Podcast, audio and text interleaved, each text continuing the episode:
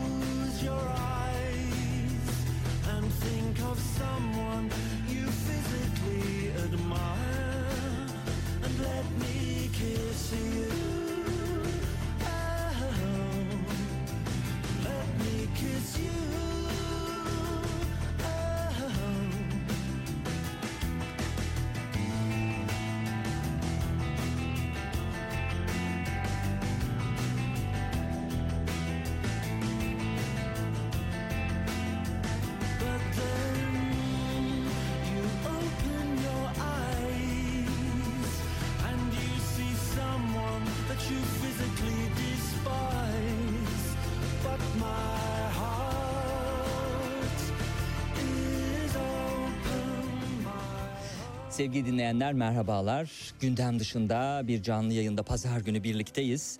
Ee, bu hafta e, gazeteciler e, konuğumuz. E, konumuzda hem gazetecilikleri hem de tabii yazdıkları. E, ilk stüdyo konuğum Mehveş Evin olacak. E, programın ilk kısmında, ikinci kısmındaysa 17 haberlerini aldıktan sonra Selin Yazıcı'dan bu defa e, bir araştırmacı gazeteci, genç bir araştırmacı gazeteci bu defa Uğur Şahin Umman'ın iletişimden e, yazdığı kitabını ve genel olarak yaptıklarını konuşacağız. Mehveş Evin hoş geldiniz. Hoş bulduk. Merhaba. Sağ olun. Ee, tabii Mehveş Evin eskiden beri tanıdığımız bir gazeteci. Teşekkür Ee, e, ne zaman tanıştık biz onunla? Kitabının lansmanında tanıştık. Kara Karga'dan çıkan e, Dünyanın Dibi Oteli sebebiyle Evet. e, tanışmış olduk. Geç bir tanışıklık oldu. Belki e, şu, şu an çalışan gazetecilerin birçoğu zaten tanıyordur Mehveş Evin'i. E, ben de biraz gecikmiş olayım artık. Yok canım güzel güzel bir buluşma oldu sonuçta. Sağ olun. Çok şık güzel bir lansmandı. Teşekkürler davetiniz için. Ee, İstanbul doğumlu. e, İstanbul Lisesi'ni 1987 yılında bitirdikten sonra Boğaziçi Üniversitesi Psikolojik Danışmanlık bölümünü 1993'te tamamladı Mehveş Emin. Ee, çalışmaya başladı. Ee, 1993'te e, gazetelerin gazete olduğu, dergilerin dergi gibi olduğu dönem rastlıyor tam olarak çalışmaya başlaması. Çalışırken e, bir taraftan Bilgi Üniversitesi'nde MBA yapmış. O da 2007'de bitmiş. Şimdi tabii asıl 1993'te başlayan kısım bizim için önemli ve orada biriktirdikleri ve sonrasında e, yaptıkları önemli. Milat e, 1993 Mehveşevin için. E, sonra e, Milliyet'ten ayrıldıktan sonra yaptıkları var ve ondan sonra da e, podcastlerin e, Meveşev'in hayatına girmesi var. Yani aslında e, kariyerine ilişkin olarak üç e, önemli aşamadan bahsedebiliriz. İlkinden bahsedelim böyle en e, havalı ve e, şimdi e, İletişim Fakültesi gazetecilik mezunları dahil olmak üzere ah keşke o yıllara yetişen bir hayatımız olsaydı da biz de gazetecilik yapıyor olsaydık dedikleri dönem tam olarak 90'lı yıllar. 93'te gazeteciliğe başladı. İngiliz ekonomi gazetesi Financial Times'ın Türkiye baskısı Liberal Bakış'ta. Aslında bir küçük düzeltme. Tabii, lütfen. Ee, Sabah gazetesi dış haberlerde Hmm, başladım. hı. Ee, fakat ilk deneyimim böyle biraz kısa sürdü. Ee, Evet. malum o 5 Nisan e, kararlarıyla hani meşhur medya plazalarda Evet. e, şeylere takılan, e, çalışmayan, atılan grubun içerisindeydim. Ha, yani kısa bir süre, doğru. bir beş ay e, Doğru, öyle bir doğru, dönemim doğru. oldu. Ya ben tabii kayıtlarım da vardı ama onu silmişim. Niye silmişim? 2000'li yıllarda sabah dediği için. Evet, karışıklık öncesindeki öncesindekini silmişim yanlış nasıl olduysa. Evet sağ olun. Teşekkürler düzeltmek için. Zaman zaman da bu tarz düzeltmeleri lütfen e, eksik bir şey olursa da araya girip yapın. Ee, Yeni Yüzyıl e, ne güzel gazeteydi değil mi o da? Yeni Yüzyıl gazetesi. Ee, okur içinde öyleydi sanırım biz Hmm. gazeteciler içinde çok önemli bir e, yerde bir gazeteydi. Bir radikal bir de Yeni Yüzyıl sanki Evet. bu anlamda. Önce Yeni Yüzyıl fark- çıktı o dönemde. Hmm, radikal, gibi geliyor e, bana değil. Yeni hayır. Yüzyıl önce. e. Sabah grubuyla e, Doğan grubu o zaman iki ana e, merkez medyanın Hı hı. iki ana grubuydu. E, onlar bir çok müthiş bir rekabet içerisinde Hı hı. hem e, amiral gemisi dedikleri Sabah gazetesi ve Hürriyet'in rekabeti vardı. Hı hı. Hem de daha farklı, daha liberal, daha sol e, tandanslı gazete çıkarma işi Hmm. Dinç Bilgin Hmm. e, yapmıştır. Onun peşi sırada radikal geldi. Hı. E, Aydın Doğan'dan yani rakip olarak aynı hı. şekilde hı. Aktüel dergisi vardı. Bir Tempo tarafta vardı. Tempo vardı. Evet doğru. Ee, şimdi NTV dergi grubunda editör olarak çalıştığı o dönemler. Aktüel dergisi tabii geliyor. Aktüel dergisi e, bu işin okulu aslında birçok önemli gazetecinin çalıştığı ve o dönemler aktüelinde çok sattığı, çok e, böyle belirleyici olduğu, gündemi belirleyici olduğu bir gazeteydi. Cumaları mı çıkıyordu sanki böyle cuma olsa da alsak Perşembe. perşembeydi değil mi? Aktüel dergisinde muhabirlikle başladı. 2000'li yılların başından itibaren de Sabah gazetesinde hafta sonu eklerinin e, Aktüel dergisinin ve Vatan gazetesinin eklerinin yayın yönetmenliği görevlerini üstlendi. 2005 yılında da Akşam gazetesinde genel yayın koordinatörü ve web sitesi sorumlusu oldu. 2007 yılında köşe yazarlığının hayatınıza girdiğinizi girdiğini görüyoruz. Yani bu muhabirlik, e, yöneticilik ile epey beslenen e, Mehve Şevin bu defa bir başka bir şeyi de e, denedi. İyi de oldu. 2007'den itibaren de e, yani e, 14 yıl sonra değil mi e, gazeteciliğe hani başladığınız resmi takvimi 1993 olarak alırsak 14 yıl sonra köşe yazmaya başladık. Köşe yazmak da böyle bir şey aslında. Yani böyle mesleğe başlar başlamaz hemen e, kimse köşe yazamaz zaten. Genelde öyle zannediliyor genç Hı hı. insanlar haklı olarak e, bir köşe yazarı e, üzerine çok yoğunlaşan bir medyamız olduğu için e, zannediliyor ki Aa, ben iyi yazı yazıyorum e, ve fikirlerimi e, yazarım köşe yazarı olurum halbuki Hı. öyle olmuyordu en azından hı. eskiden öyle olmuyordu. Şimdi bazı e, yayınlarda daha çok internet medyasında belki bazı alanlar açılabiliyor ama e, bence zaten Türkiye'de bu köşe yazarlığı da birazcık fazla e, değere bindirilmiş Hmm. bir şeydir. O yüzden ben de açıkçası orada bir adım atarken çekindim. Yani ama bir yandan da yönetici olarak devam edemeyeceğimi, bu yolların tıkanık olduğunu gördüğüm için de dedim ki haber yapmaya e, köşe yazarlığı üzerinden döneyim. Yani hem yazayım ama haber içeriği olsun içinde. Peki e, yöneticilik yaptığınız dönemler için söylüyorum. Hı hı. Böyle bizimle paylaşabileceğiniz sen sen gazetecilik yapamazsın. Güle güle deyip gönderdiğiniz belki yahut sen iyi yaparsın deyip hani sizin keşfettiğiniz, e, köşe açtığınız ya da işte muhabirlik yapmasına ön ayak olduğunuz hani bu tarz e, yönetsel olarak o koltukları kullanırken e, böyle bizimle paylaşacağınız e, bir anı bir şey var mıdır acaba? Ee, anı çok tabii ki ama yani orada ben e, bizde hep böyle ben bencilik çok Hmm. vardır gazeteci Hmm. egoları e, Hmm. malum birazcık yüksektir. Ben yarattım şeyleri ama e, gerek eklerde olsun e, yani sabahın eklerinde olsun gerek e, vatanın eklerinde ve aktüel dergisinde olsun e, pek çok e, çok kıymetli gazeteci arkadaşla e, beraber çalışma e, şansı da bulduk. O dönemde tabii gazetecilik ve e, ek e, yapmak biraz daha e, nasıl diyeyim size daha e, siyasi ve ekonomik haberlerden ziyade daha yaşam tarzı haberlerin, kültür sanat Hmm. haberlerinin öne çıktığı. Gerçi aktüel için bu geçerli değil ama şöyle söyleyeyim. e, aktüel dergisinde e, yani yıl birkaç yıl muhabirlik yaptım. Sonra başka yerlerde çalıştım. Yayın yönetmeni olarak döndüğümde Hı hı. Ercan Arıklı da o zaman Hmm. e, vefat etti. Hı hı. Bir numara dergiciliğin e, ve dergicilik alanında çok e, önemli bir isimdi. E, o onun da vasıtasıyla aktüelin e, başına gelme zaten çok e, değerli arkadaşlar Hı, vardı. hı hı. Bazılarına haksızlık ettim. Yani Hmm. bakın mesela sadece değil e, insanları işten çıkarmak e, ve orada bir çeşit e, Sofi'nin seçimi gibi Hmm. bir durumla karşı karşıya kaldım. Çünkü hı. e, bunun da e, acısını her zaman hissettim. Hmm. Bilmiyorum yani onu da burada söylemek Bütçesel isterim. sebeplerle e, yukarıdan gelen talep üzerine mi yoksa Yo, e, editoryal sebeplerle? Editoryal sebeplerde ama yukarıdan gelen. Çünkü Hmm. e, belli bir personel sayısı ve işte e, atıyorum 5 kişilik bir e, diyelim ya da Hmm. 15 kişilik bir Hı hı. ekiple çalıştığınız zaman e, o işi gerçekten nasıl beraber en iyi şekilde yapabilirsiniz, birlikte yapabilirsiniz. Yani e, benim e, çıkardığım isim olarak söyleyemem ama yani Kürşat Oğuz zaten yıllarca Habertürk'ün e, yayın yönetmeni. E, yıllardır aktüelin e, aktüelin çek- e, çekirdeğinden yerleşti çıktı. Selçuk Tepeli e, biz aynı dönemde e, yazı işlerinde birlikte çalıştık.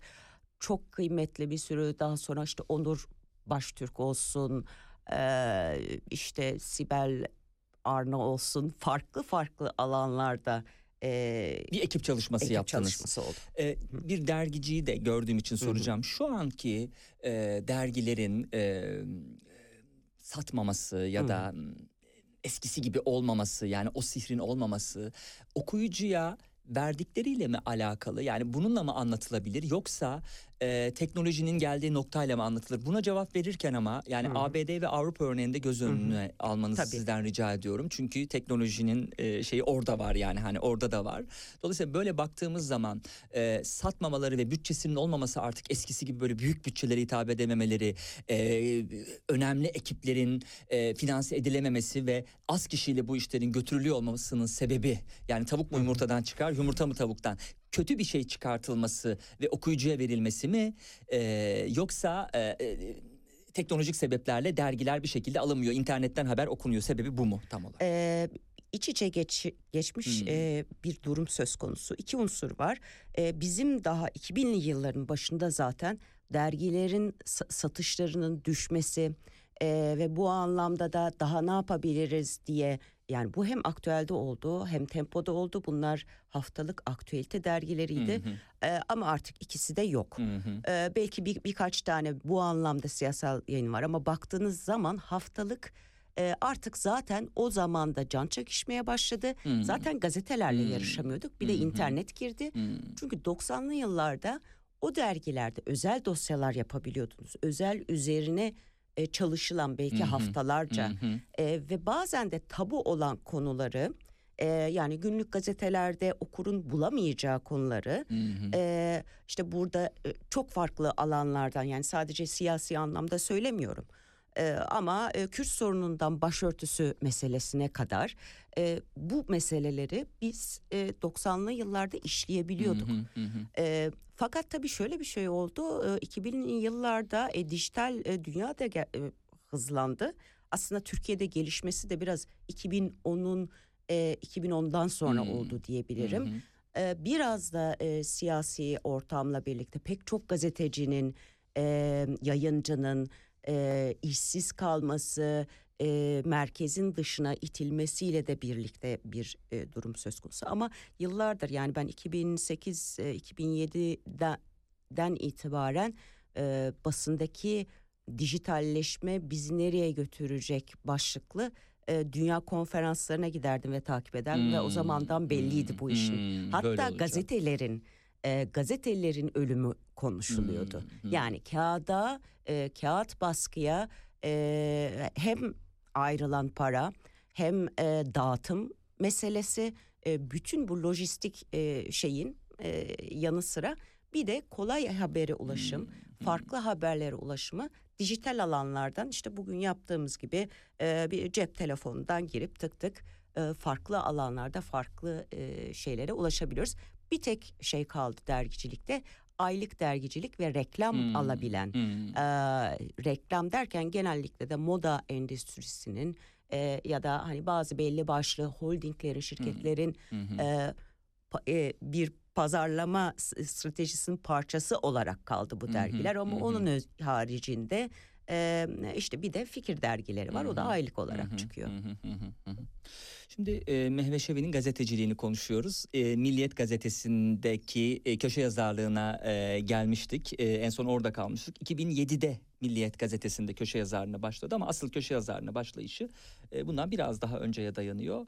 E, 2009'dan itibaren 6 yıl boyunca Milliyet'te günlük olarak köşe yazısı yazdığınızı görüyoruz. Hı hı. E, Milliyet'teki bu 6 yıllık köşe yazarlığı serüveni sizin merkez medya olarak mı adlandırsak e, bilemiyorum artık ne olduğunu. E, bir e, şey e, bir veda gibi aslında Evet. değil mi? Merkez medyayla da Kesinlikle öyle. yollarınızı ayırdığınız zamana Evet. denk geliyor. 2009'da başlayan ve 2015'te biten o 6 yıllık süreç. Evet, e, orada küçük bir düzeltme ben de hata yapıyorum Hmm. bazen ben de karıştırıyorum. Hmm. 2010'da aslında akşamdan tam olarak e, milliyete geçişim ve o anlamda da bütün yöneticilik vasfı falan olmadan sadece yazı ve Hmm. habere odaklanma. E tabii ki burada Türkiye'nin e, kendi e, siyasi, e, kültürel e, dönüşümleri de söz konusu ve tabii ki medya sahipliğinde de bir takım e, medyaların zaten 2000'li ba- ya- yılların başına el değiştirdiğini ve bunun hızlandığını görüyoruz. E, ben Milliyet'e geçtiğimde Doğan grubundaydı henüz. Hı hı. İlk kez hayatımda bir Doğan grubu medyasında Hmm. çalışmam yani o, o Evet. yılı buldu. Ee, fakat kısa sürdü çünkü 2011'de e, Karacan Demirören ortaklığına satıldı Vatan Hı hı. Gazetesi ile birlikte.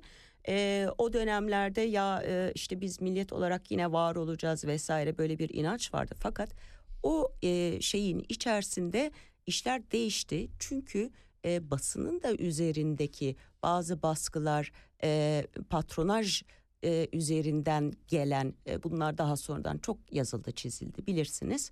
E, doğrudan e, siyasetin e, yayın yönetimine editoryal bağımsızlığa müdahale ettiği yıllar geldi ve pek çok yazar da o zaman başta Hasan Cemal olmak üzere e, ayrılmak zorunda kaldı. Yayın yönetmenleri devamlı değişti. E, ben de bu süreç içerisinde bir de Gezi e, Parkı isyanı e, patlak verdi. Artık dedim Gezi Parkı isyanından sonra ve bununla ilgili yazıp çizdikten sonra herhalde e, bana fazla bir şey kalmaz. Bir süre daha devam etti ve zaten ipin ucu e, artık 2015 yılında 7 Haziran seçimlerinden sonra e, aslında çok ciddi her anlamda ciddi bir e, kırılma olduğu için medyada da bunu yaşadık ve 2015'in Ağustos'unda güle güle denen yazarlardan biri oldum. Evet. Tabii e, sevgili dinleyenler yanlış anlaşılmasın. 2015'teki o kısacık bir süreden bahsediyoruz. Yapılan müdahaleye, medyaya ve patronajın yaptığı müdahaleye. Yoksa şimdi medya e, son derece özgür. Güzel tabii. Peki. e, şimdi devam ettiğimiz zaman e, Diken.com.tr'yi görüyorum. Evet. E, Milliyet'teki e, yazarlarınızdan sonra bu defa artık internet medyası ve Diken'de yazma e, serüveni başladı. Hı hı. E, Sonra da Kara Karga'dan çıkan ilk kitabınız Hı hı. A'dan Z'ye buraya nasıl geldik Evet. kitabı. 15 yıl önceye götürüyorsunuz ve 15 yıl önceden yani 2018'de basıldığına göre 2003'ten 2002'den ne Evet. oldu ki o zaman 2002'de? Allah Allah bilemiyoruz. ya e, Nasıl oldu da değil mi? Evet. O, o güne geldiğinizi, geldiğinizi ülke olarak e, araştırmacı gazeteciliğiyle böyle ilmik ilmik örerek e, Kara Karga'da A'dan Z'ye buraya nasıl geldi kitabıyla anlattı. Evet.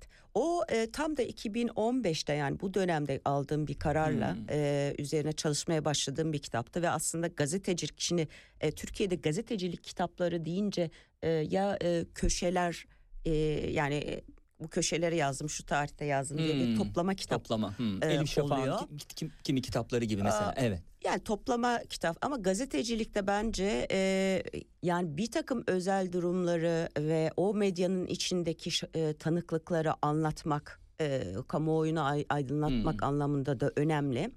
E, bu anlamda da bazı kitaplar çıktı. Benim bu kitabım biraz daha sadece medyayla değil de ilk kitabım A'dan Z'ye e, birazcık e, meseleye sadece medya e, medyanın geçirdiği bir dönüşüm değil ama ekolojiden tutun e, kadın haklarına Hı hı.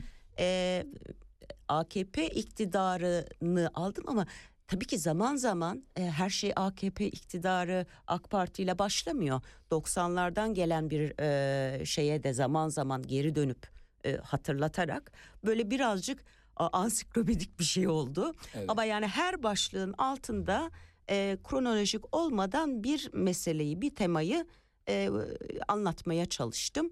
O kitaptan sonra dedim ki artık ben yani bir süre kitap falan hiç yani seni çünkü arada darbe girişimi oldu. Hmm. Kitabı yarısından itibaren değiştirmek zorunda kaldım falan. Hmm. Çok Hmm. zorlu oldu. E, dedim ki ben artık böyle bir, bir kitapla bir daha uğraşmayacağım. evet tabii bu arada başımıza gelen e, felaketlerin büyük bir kısmı belki AKP iktidarından e, kaynaklanıyorsa da bir kısmı da kaynaklanmıyor yani Tabii. dediğiniz E, doğru. Burada tabii muhalefetin neler yaptığı onu e, Evet. sorgulamak, e, 90'lı yıllar askeri e, vesayet e, bunları da e, görmek lazım. Evet. Basın özgürlüğü yani basın şahane özgür bir yer değildi. Bunu her zaman her e, ortamda anlatıyorum. Biz 90'lı yıllarda da e, baskı görüyorduk. O zaman da farklı anlamlarda e, daha farklı bir askeri taraftan gelen bir e, baskı söz konusuydu. Sermayenin üzerinde merkez medya deyince e, sermaye gruplarının sahip olduğu bir medyadan bahsediyoruz. Ve tabii ki devlet medyasının yani e, şu anda e, ki devlete bağlı medyanın nasıl değiştiğini dönüştüğünü de görüyorsunuz bununla Evet. birlikte.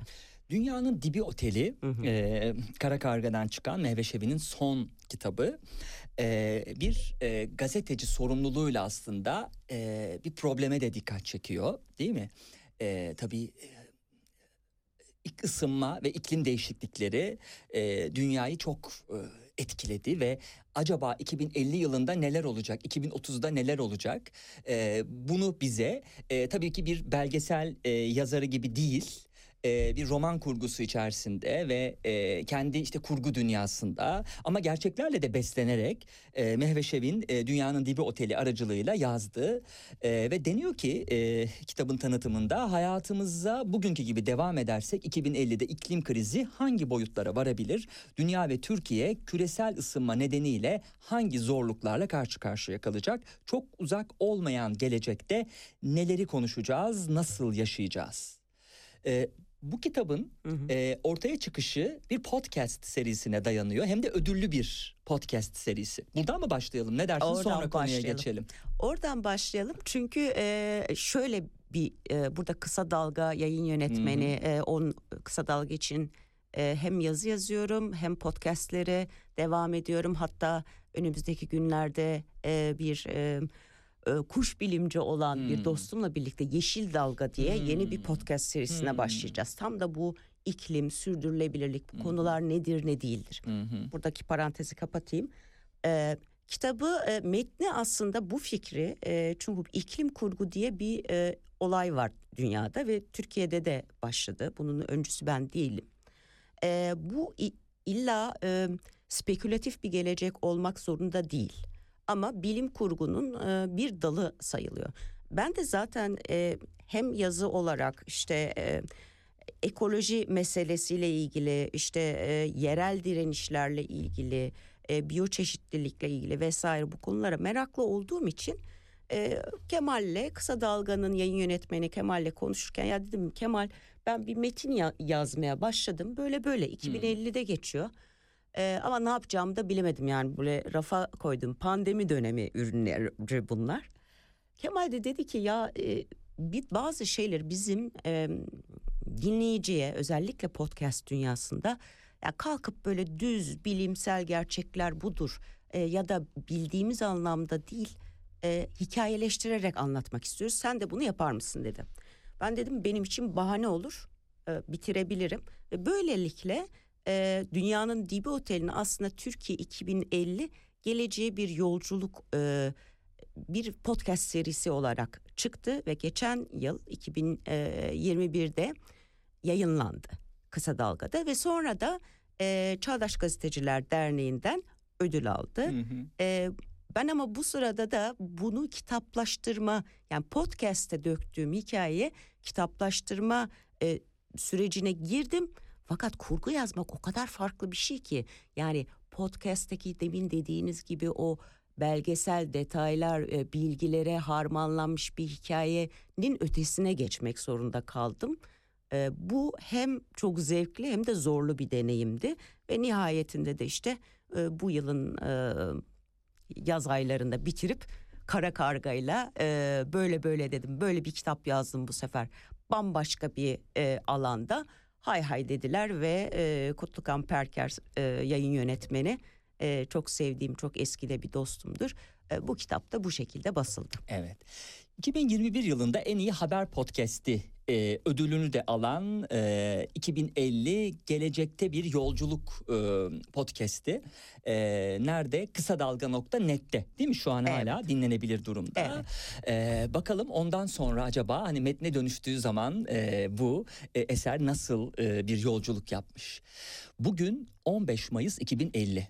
Bu arada dünyanın dibi otelinden e, aktarıyorum sevgili dinleyenler. Tek Ses Radyo herkese güzel bir gün diler diye başlıyor. Yurdun batı ve iç kesimlerinde yer yer görülen asit yağmurları bugün itibariyle etkisini kaybedecek. Karadeniz'in doğusu ve Doğu Anadolu'da ise şiddetli yağışlar bekleniyor. Yetkililer sel riski taşıyan alanlardan yurttaşların tahliye edileceğini açıkladı. Öte yandan İklim Bilim Kurulu Akdeniz, Ege ve Güneydoğu Anadolu'da yeni bir sıcak hava dalgası uyarısında bulundu. Kurul hava sıcaklığının Akdeniz bölgesinde en yüksek 45, Ege'de 42, Güneydoğu'da 47 dereceye çıkabileceğini bildirdi. Merkez sistem aşırı sıcaklıklara karşı gereken tüm önlemlerin alındığını ki merkez sistem bir e, teknik bir ifade olarak romanda biraz sonra geliriz. Evet. 2400 bu arada bir haber radyosunda bu bunu bu şekilde okuyorum ama bir ha- haber vermiyoruz sevgili dinleyenler. Evet korkmayın. Henüz değil. Henüz ko- ya korkun ama e, hani ne- neden korktuğunuzu bilin. Yani anlık bir haber değil bu ama tabii korksunlar bir taraftan. Çünkü eli kulağında olan bir şey yani bu. E, 2457 numaralı genelgeye göre söz konusu afet bölgelerinde saat 11-16 arasında süresiz sokağa çıkma yasağı ilan edildiğini açıkladı. Yasağı ilan edenlere bin kredi cezası kesilecek. Ve dünya haberleri. Evet sevgili izleyiciler 2050 yılında sellerle deniz taşkınlarıyla giren Avrupa'nın e, Avrupa'nın kuzeyinde tekrar olağanüstü hal ilan edildi. İngiltere Başbakanı geçici süreyle ülkeye tüm giriş çıkışları durdurduğunu açıkladı. Kıyıların bir kısmı geçen yıl denize karışan El Salvador'dan Honduras ve Guatemala'ya akın devam ediyor. Sınır duvarlarında yaklaşık 1 milyon insanın mahsur kaldığı belirtildi. ABD ise eyaletler arası savaş kızıştı. Kaliforniya ve diğer e, bilgileri verirken burada haber akışı kesiliyor. E, tabii siz e, alışkınsınız hani podcast'ten önce söylemek gerekirdi belki. Açık Radyo'da da Evet. programlarını da e, Pelin bildiğimiz Cengiz ve Serkan Ocak'la birlikte ekonomi, ve ekoloji. ekoloji. Hı hı. Evet. E, programını e, yaptınız. Devam ediyor mu bu arada Açık Radyo'daki Ee, Pelin program? e, Pelin devam ettiriyor. Ben e, ama Açık Radyo'daki programa e, bir süredir e, ancak ara sıra Hmm. uzaktan başka Açık Radyo e, programlarına konuk olarak katılıyorum. Evet pekala. Şimdi e, buradan başlayalım. Tabii. Gerçekten bir e, felaket e, tellalı değil. E, Mehve Şevin E, hem Açık Radyo'daki o ekoloji, ekonomi ekolojiydi değil mi? Programın tam adına Evet. şöyle bakayım. Ekonomi ve ekoloji programındaki beslenmesi hem diğer bütün okuduğu kaynaklar, yaptığı araştırmalar aynı zamanda araştırma gazeteci olarak e, kitaptaki bu kurguyu e, yapmasına neden oldu. E, çünkü gerçekten de iyi haberler gelmiyor dünyamızdan. Evet, bugünden bunları yaşıyoruz aslında. Böyle şöyle bir kısaca bir hızlıca düşünelim.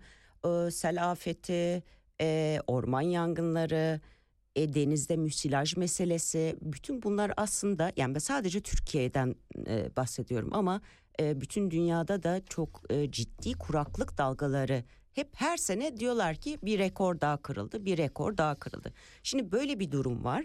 Bir de bilimin e, her yıl e, işte BM aracılığıyla da e, Uluslararası İklim Paneli aracılığıyla da e, devlet liderlerinin işte holdinglerin vesairenin ve sivil toplumun bir araya geldiği toplantılar düzenleniyor ve ne diyorlar? Türkiye'de burada e, geç kalarak da olsa mecliste Paris Anlaşması'nı olay, onayladı. Küresel e, sıcaklık ortalaması artı bir buçukta sınırlamadı. Şimdi e, artı bir buçuk nedir? Sanayi devrimine göre yani bütün dünyadaki küresel sıcaklıklar alınıyor. Bu Türkiye için mesela aslında artı üç derecelik bir değişim söz konusu. Başka yerlerde e, birazcık bulunan coğrafyaya göre daha farklı bir e, değişim söz konusu. Ve bunun e, yıkıcı, öldürücü, e, insanlığı tehdit eden e, bir hale geldiğini zaten bas bas bağırıyorlar ve modellemeler yapıyorlar. Ben o modellemeleri Hmm, kullandım bu hı, kitapta. hı. Genellikle işte artı iki buçuk ve üç senaryoları üzerinden. Hmm. Ee, işte atıyorum e, Sibirya'nın permafrostundan tutun e, hani hep kutuplar eriyor vesaire hani bu sanki bizden ayrı bir şey gibi anlatılıyor ya o kutupların erimesi permafrostun çözülmesi e, Afrika'daki sıcak hava dalgaları bütün bunlar birbirleriyle bağlantılı olduğu gibi e, bizi etkiliyor ve etkilemeye de devam edecek. Neden? E, bu şekilde tüketmeye e, ve doğal kaynaklarını harap etmeye devam edersek gideceğimiz e, şey bu. Hmm. O kaygıyla e, hikayeleştirerek anlatmaya çalıştım. E, bunlar yüzde yüz olacak diye bir şey e, yok ama bilimsel olarak hepsinin gerçekten de e, bu kitabı e, yazarken hepsinin işte İstanbul için olsun, Güneydoğu Anadolu için olsun, Avrupa için olsun öngörülen e, bir takım şeylere göre Hı hı, e, bir hı dünyayı Hı anlatmaya Hı çalıştım. hı hı. Ee, şimdi mesela hangi önlemlerin alınacağı konusu da kurgunun bir parçası mı? Yoksa bu senaryolar gerçekleşirse şu önlemler alınır. Ee, sizin hmm, kendi iç dünyanızda yarattığınız bir şey mi? Çünkü bu bir roman olduğu için olabilir. İkisi de mümkün. Şunu kastediyorum. Hatta bazı yerleşim yerlerinde nüfus sayısı donduruldu. Hı hı. Ee, başka bir şehir veya köyde yaşamak isteyenler yüksek vergiler kesiliyor. Karmaşık ve uzun bürokratik işlemlerle insanlar canından bezdiriliyordu deniyor değil Evet. mi? Ee, bu mesela nüfus dondurması ve diğer alınacak önlemler aslında olursa şimdiden ne yapılabileceğinin konuşulduğu, saptandığı toplantılarda şeyler mi? Yoksa Yok. yazarın iç dünyasından? Bu, bu benim iç Yaşasın. dünyamdan. ne güzel. ya her şeyde Rengarenk. öyle şey e, bi- birazcık da nasıl bir dünya Doğru, çünkü tabii. çatışmalar özellikle e, iklim göçü ya da iklim mültecileri deniyor. Hatta şu andaki savaşlarda Suriye Savaşı'nda da bundan bahsedilmişti. Yani sadece siyasi ekonomik çatışmalar değil e, gıda e, kıtlığı, iş bulma ola- e, olanaklarının kısıtlanması ve bunlarla birlikte göçte inanılmaz bir e, şey öngörülüyor. Bir patlama Hmm, öngörülüyor. hmm. E, nüfus e, artmaya devam ediyor. Nüfus artış hızı e, yavaşlasa dahi bütün e, öngörüler şunu gösteriyor ki ya kaynaklar sınırlı. Yani e, gaz için, e, işte e, benzin için, gıda için kaynaklar sınırlı. Ama nüfus bu şekilde giderse zaten ne olacak? Üstelik bütün bunun üzerine de e, daha fazla tüketim yapma, daha fazla tüketme, daha fazla alışveriş etme, e, daha fazla ev yapma, daha fazla bina yapma gibi bir e, çelişkili bir durum söz konusu. İster istemez şimdi yeşil dönüşüm deniyor buna. E, Avrupa Birliği vesaire bunlara e, geçmeye başladı. Çin mesela kömür yatırımlarından bile e, bu anlamda vazgeçiyor. Fakat burada bulunan e, çareler de yani mesela elektrikli araçlardan ve sadece işte benzinli araçların yasaklandığı bir Türkiye'den bahsediyorum e, kitapta. Hı hı hı. E, bu nasıl olacak? E, bu geçiş nasıl yapılacak? Eğer geç kalınırsa çünkü çok sert e, bir takım önlemler alınacağını tahmin ettim. Evet. Peki neler olacak diye baktığımız zaman kitapta mesela şehirden köye göç görüyorum. Hı hı. Değil mi? Tabii artık e, yaşanmaz olunca şehirler eğer kaldıysa yani köy diye bir şey Kaldıysa. kaldıysa köye göç. Evet. Şehir tahliyeleri gerçekleşiyor. Evet. E, mesela nasıl bir İstanbul tasarladınız yani kitapta Hı hı. e, var. E, nasıl bir İstanbul e, manzarasıyla 2050'de e, e, karşılaşacağımızı yani Mehve Şevi'nin dünyasından Hı hı. tabii e, romanında karşılaştığımızı da biz duymak isteriz sizden. Neler var İstanbul'a ilişkin olarak? Ee, bir kere Kanal İstanbul tamamlanamamış ama Kanal İstanbul'un yıkımı var. Bu Evet. yol boyunca e, kahramanlarımız e, elektrikli trenle Çanakkale'den geçerken İstanbul'a birazcık da o yol boyunca neler olduğunu ve nasıl insanların nasıl yerleşim yerlerinde e, yani bütün bu küresel Su treni değil mi bu arada? Su treniyle evet hidrojenli tren. Evet. Hidrojenli tren şu anda var. Yani Hı hı. e, ya- yapıldı denemeleri e, Avrupa'da falan e, başladı ama orada da tabii ki e, bir takım ham maddeler ve böyle bu trenleri yapmak ve birdenbire ona geçmek de kolay bir şey değil tabii ki. Bütün bir, bir ekonominin bir şeyin e, alt üst oluşu. Evet bu arada tam kitapta Kanal İstanbul'la ilgili kısım neresiydi diye notlarıma Hı. baktım. Oradan aktarıyorum. Tren Çatalca'dan Başakşehir'e ilerlerken yıllar evvel itirazlara rağmen başlatılan Kanal İstanbul'un yıkımı gözle görülür hale geldi.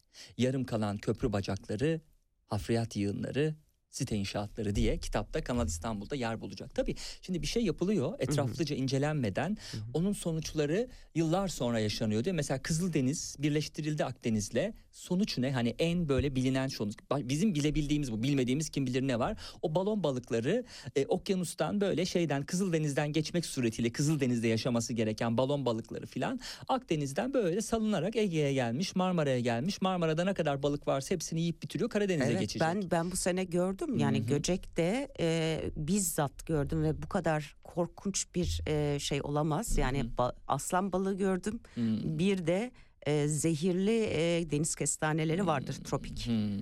Onlar e, egemenliği kurmuş durumda. Yani hı. ne balık var ne e, Hı. çok çok az. Çok az hı. ve bu çok kritik meselelerden biri. Hı. Yani denizlerin e, sadece ormanların e, işte e, tatlı sunun vesairenin e, şeyi değil denizlerin ve okyanusların e, sistemi ama siz demin şeyden bahsettiniz e, güzel de oldu yani İstanbul'da da şunu birazcık pandemi ruh haliyle birlikte belki e, bu kadar bina yapılıyor e, iş yerleri açılıyor ama bir yandan pandemiyle neyi gördük pandemide evden çalışma modeline geçildi dolayısıyla acaba bu binalar e, bu yoğun inşaat hamleleri gelecekte e, kullanılacak mı?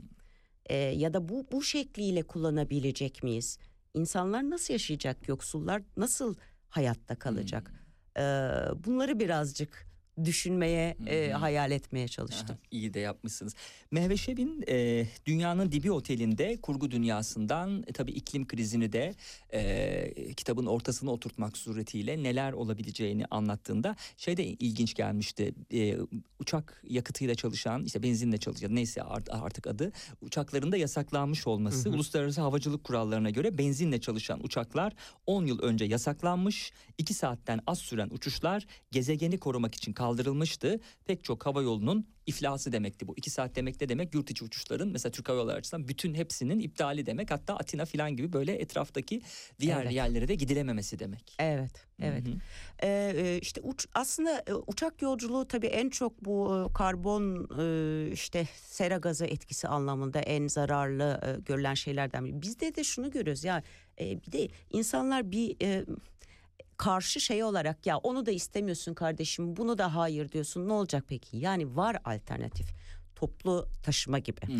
Yani demir yolları gibi e, işte mesela trenlere su trenine daha fazla eğer e, şu andaki halde mesela e, belli hatlar çalışıyor Türkiye'de ama bütün e, ülkeyi birbirine bağlayan bir ağ olsa belki zaten bütün bu bunlara gerek kalmayacak. Yani öyle şehirlerde hiç kullanılmayan havalimanları yapılıyor. Hı hı. E, Afyon bunun e, bir örneğiydi. Başka e, örnekleri de var. Ya da her şehirde üniversite. Yani her şehirde gerçekten üniversiteye ihtiyacımız var mı?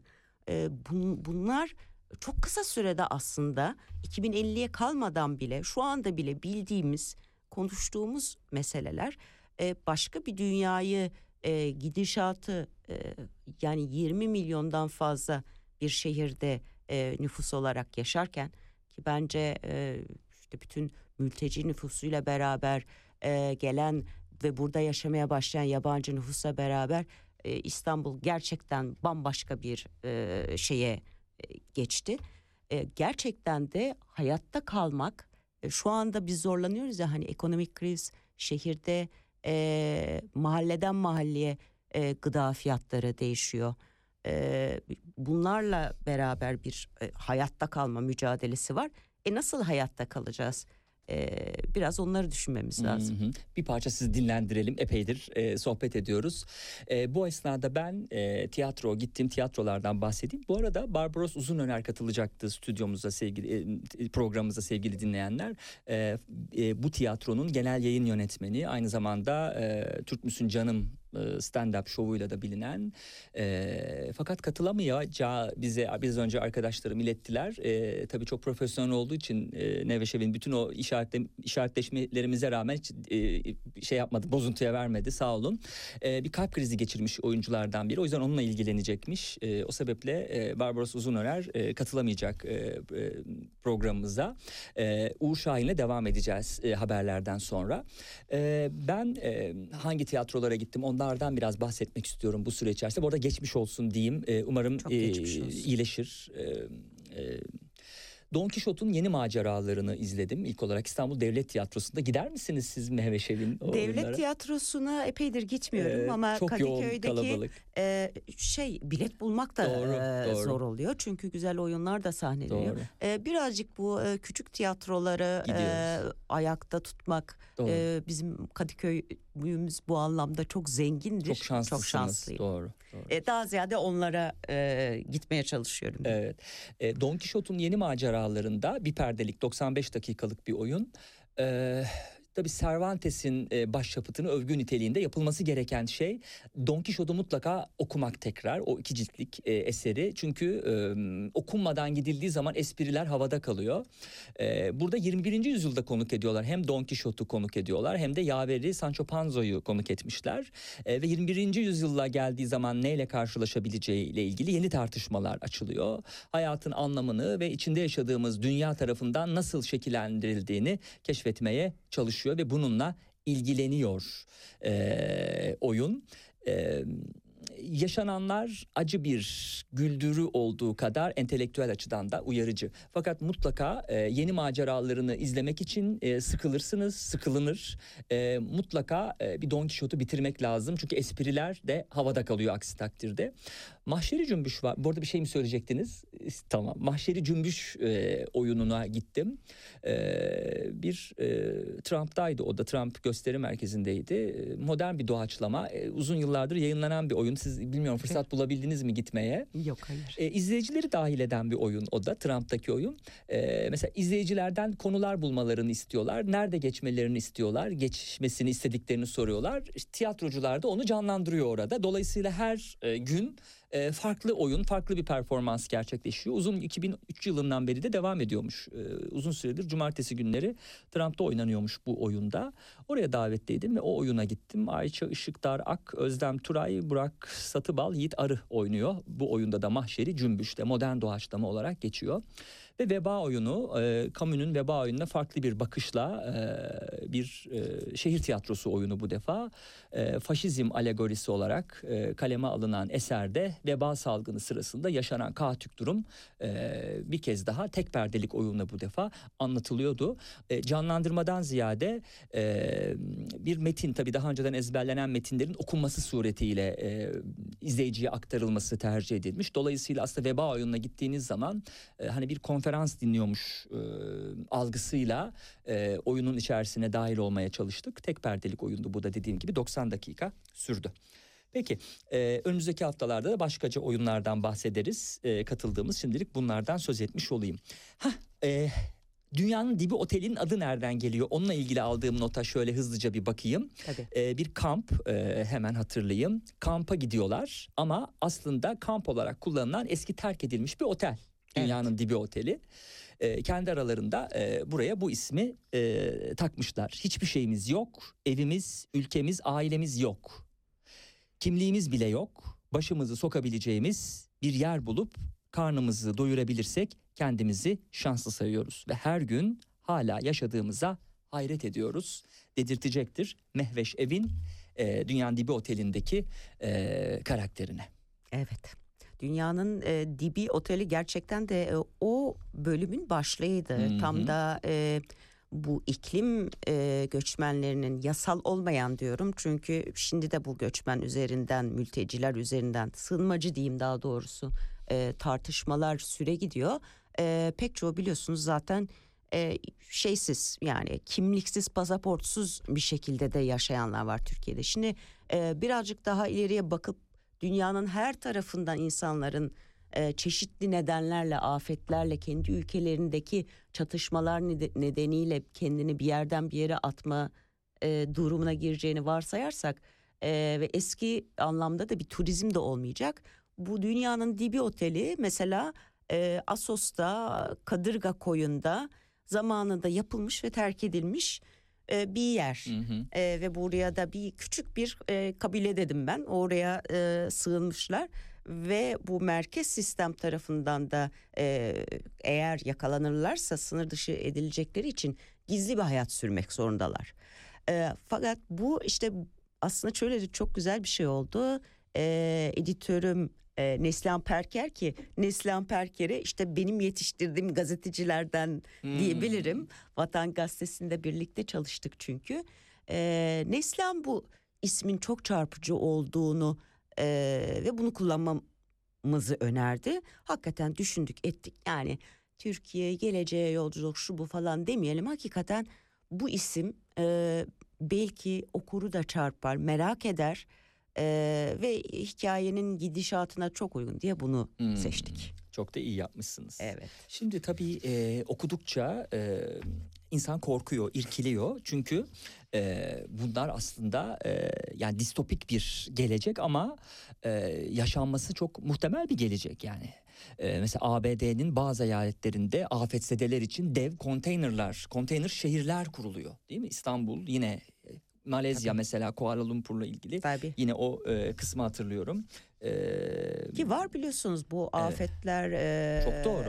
özellikle e, şeyi işte New Orleans'ta oldu, e, Haiti'yi vurdu ve vurmaya devam ediyor. Çünkü iklim krizinin bir şeyi de şu yani sadece bu afetler artmıyor, şiddeti de yükseliyor. hı hı. E, yani çarpan etkisiyle geliyor. Aynı işte e, İstanbul'da hiç hortum falan görünmezken birdenbire Or- hortum hortumlar, görmemizin bir alaka? sebebi bu.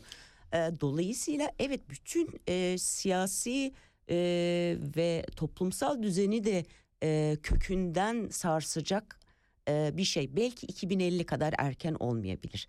Daha e, ne bileyim genelde 2080'ler 2090'lar için bunlar varsayıyor ama e, daha yakınımızda bunun olabileceğini e, düşünürsek ki Amerika'ya baktığımızda eyaletler arası zaten e, farklı bir yönetim bir federal e, yapı Hı hı. olduğu için zaten e, yasalar vesairelerde de farklılıklar var ve orada zaten e, bir takım çatışma alanları da e, açılmış durumda dolayısıyla pekala e, olabilir e, diye düşündüm. Notlarıma baktığımda bir röportajınızda diyorsunuz ki çevre nosyonumuz biraz deniz, biraz yeşillikten ibaret.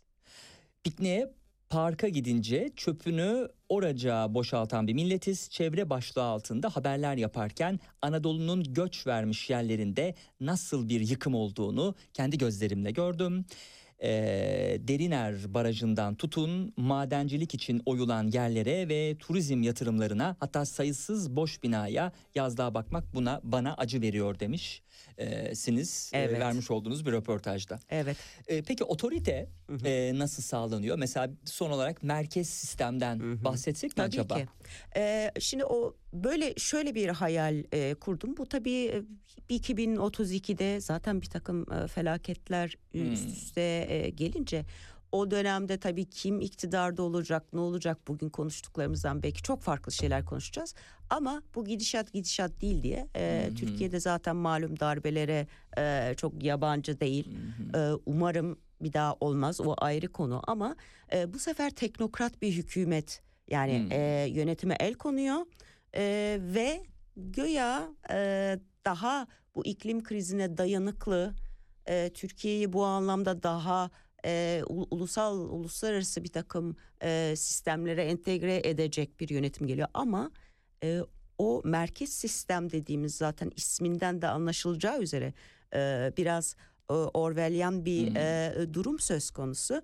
E, gözetleyen, e, çok ciddi kontrol eden, e, dolayısıyla otoriterliğini e, arttıran yani özgürleştiren değil, e, daha da arttıran bir e, yönetimden bahsediyorum. İnsanlar diyor ki ya kardeşim biraz yakın gelecekte biraz daha güzel Rahat. şeyler anlatsaydı falan. Ay ne yapayım dedim yani sonuçta bunları 2 artı 2 eşittir 4 değil tabii ki ama e, yani to- toplamına baktığımda gerçekten de e, yani böyle bir şey olabilir. Bir de bu iklim kurgularda falan da e, bu baskıcı yapılar vesaire e, kullanılıyor. E, Filmlerde de kullanılıyor Evet. malum. Kitapta geçen poğaça çapına da razıyız. Her şeyde razıyız ama baskıcı iktidar hayır. Hayır. Hayır lütfen. Programı bu mesajla bitirelim. Evet, evet. Çok da zevkli bir e, yayın oldu benim için. Sağ olun benim için de öyle. İyi ki geldiniz. Ee, biz de e, bir üstad gazeteciyle e, bu yayını gerçekleştirmiş olduk. Ee, geçtiğimiz haftalarda programımıza konuk olan Fatma Çelenk'in e, Mona kitaptan çıkan e, aşık olmaktan mı kaçıyordu yoksa kaybetmek korkusundan mı bildiğin gibi değil adlı romanını hediye etmek istiyoruz. Ay, çok bir bana imzalı vermişti bir de gelecekteki konuklarımdan biri Ne için güzel, vermişti. çok Size de oldum. e, hediye etmiş olalım. E, Mehve Şevi'nin de sevgili dinleyenler bir imzalı kitabını gönd- e, aldım ben lansmanında ama bir de yayın evi de göndermişti bana. Dolayısıyla yayın evinin gönderdiği kitap kim bilir kime gidecek gelecek Bir haftalarda. sonraki ko- konuğa e, benim yani eğer isterseniz e, çok büyük bir memnuniyetle hediyem olsun. Teşekkür ederiz. İsteyen herhangi birine. Sağ olun teşekkürler.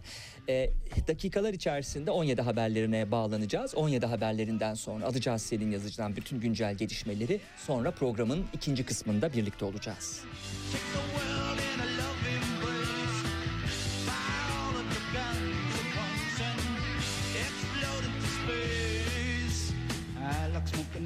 in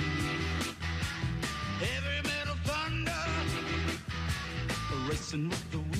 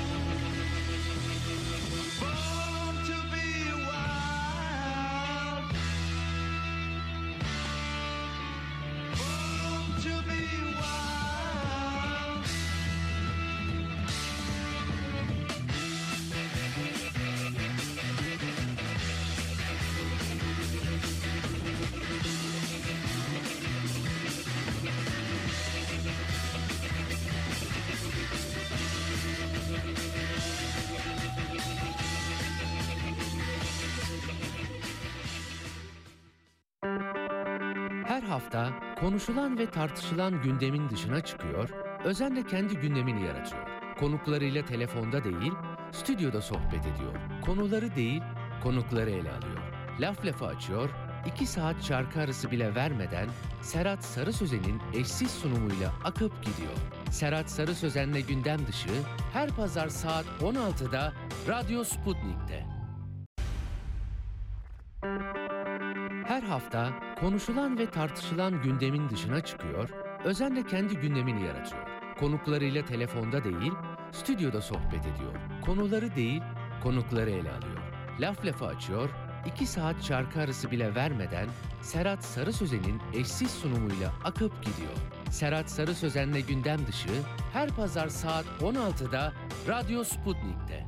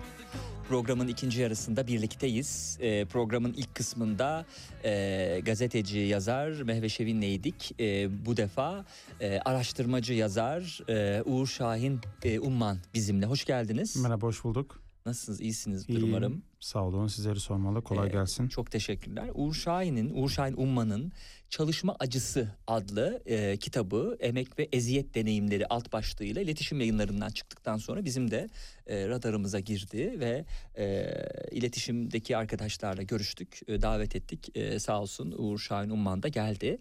İzmir doğumlu 1989 lisans öğrenimini Yaşar Üniversitesi İletişim Fakültesi Halkla İlişkiler ve Reklamcılık bölümünde tamamladı. 2010 yılında İzmir'de kurulan alternatif haber portalı Yurtsuz için söyleşiler yaptı. Devam ediyor mu oradaki çalışmanız? maalesef. Hı hı. Uğur Mumcu Araştırmacı Gazetecilik Vakfı'nda araştırmacı gazetecilik e, eğitimi aldı.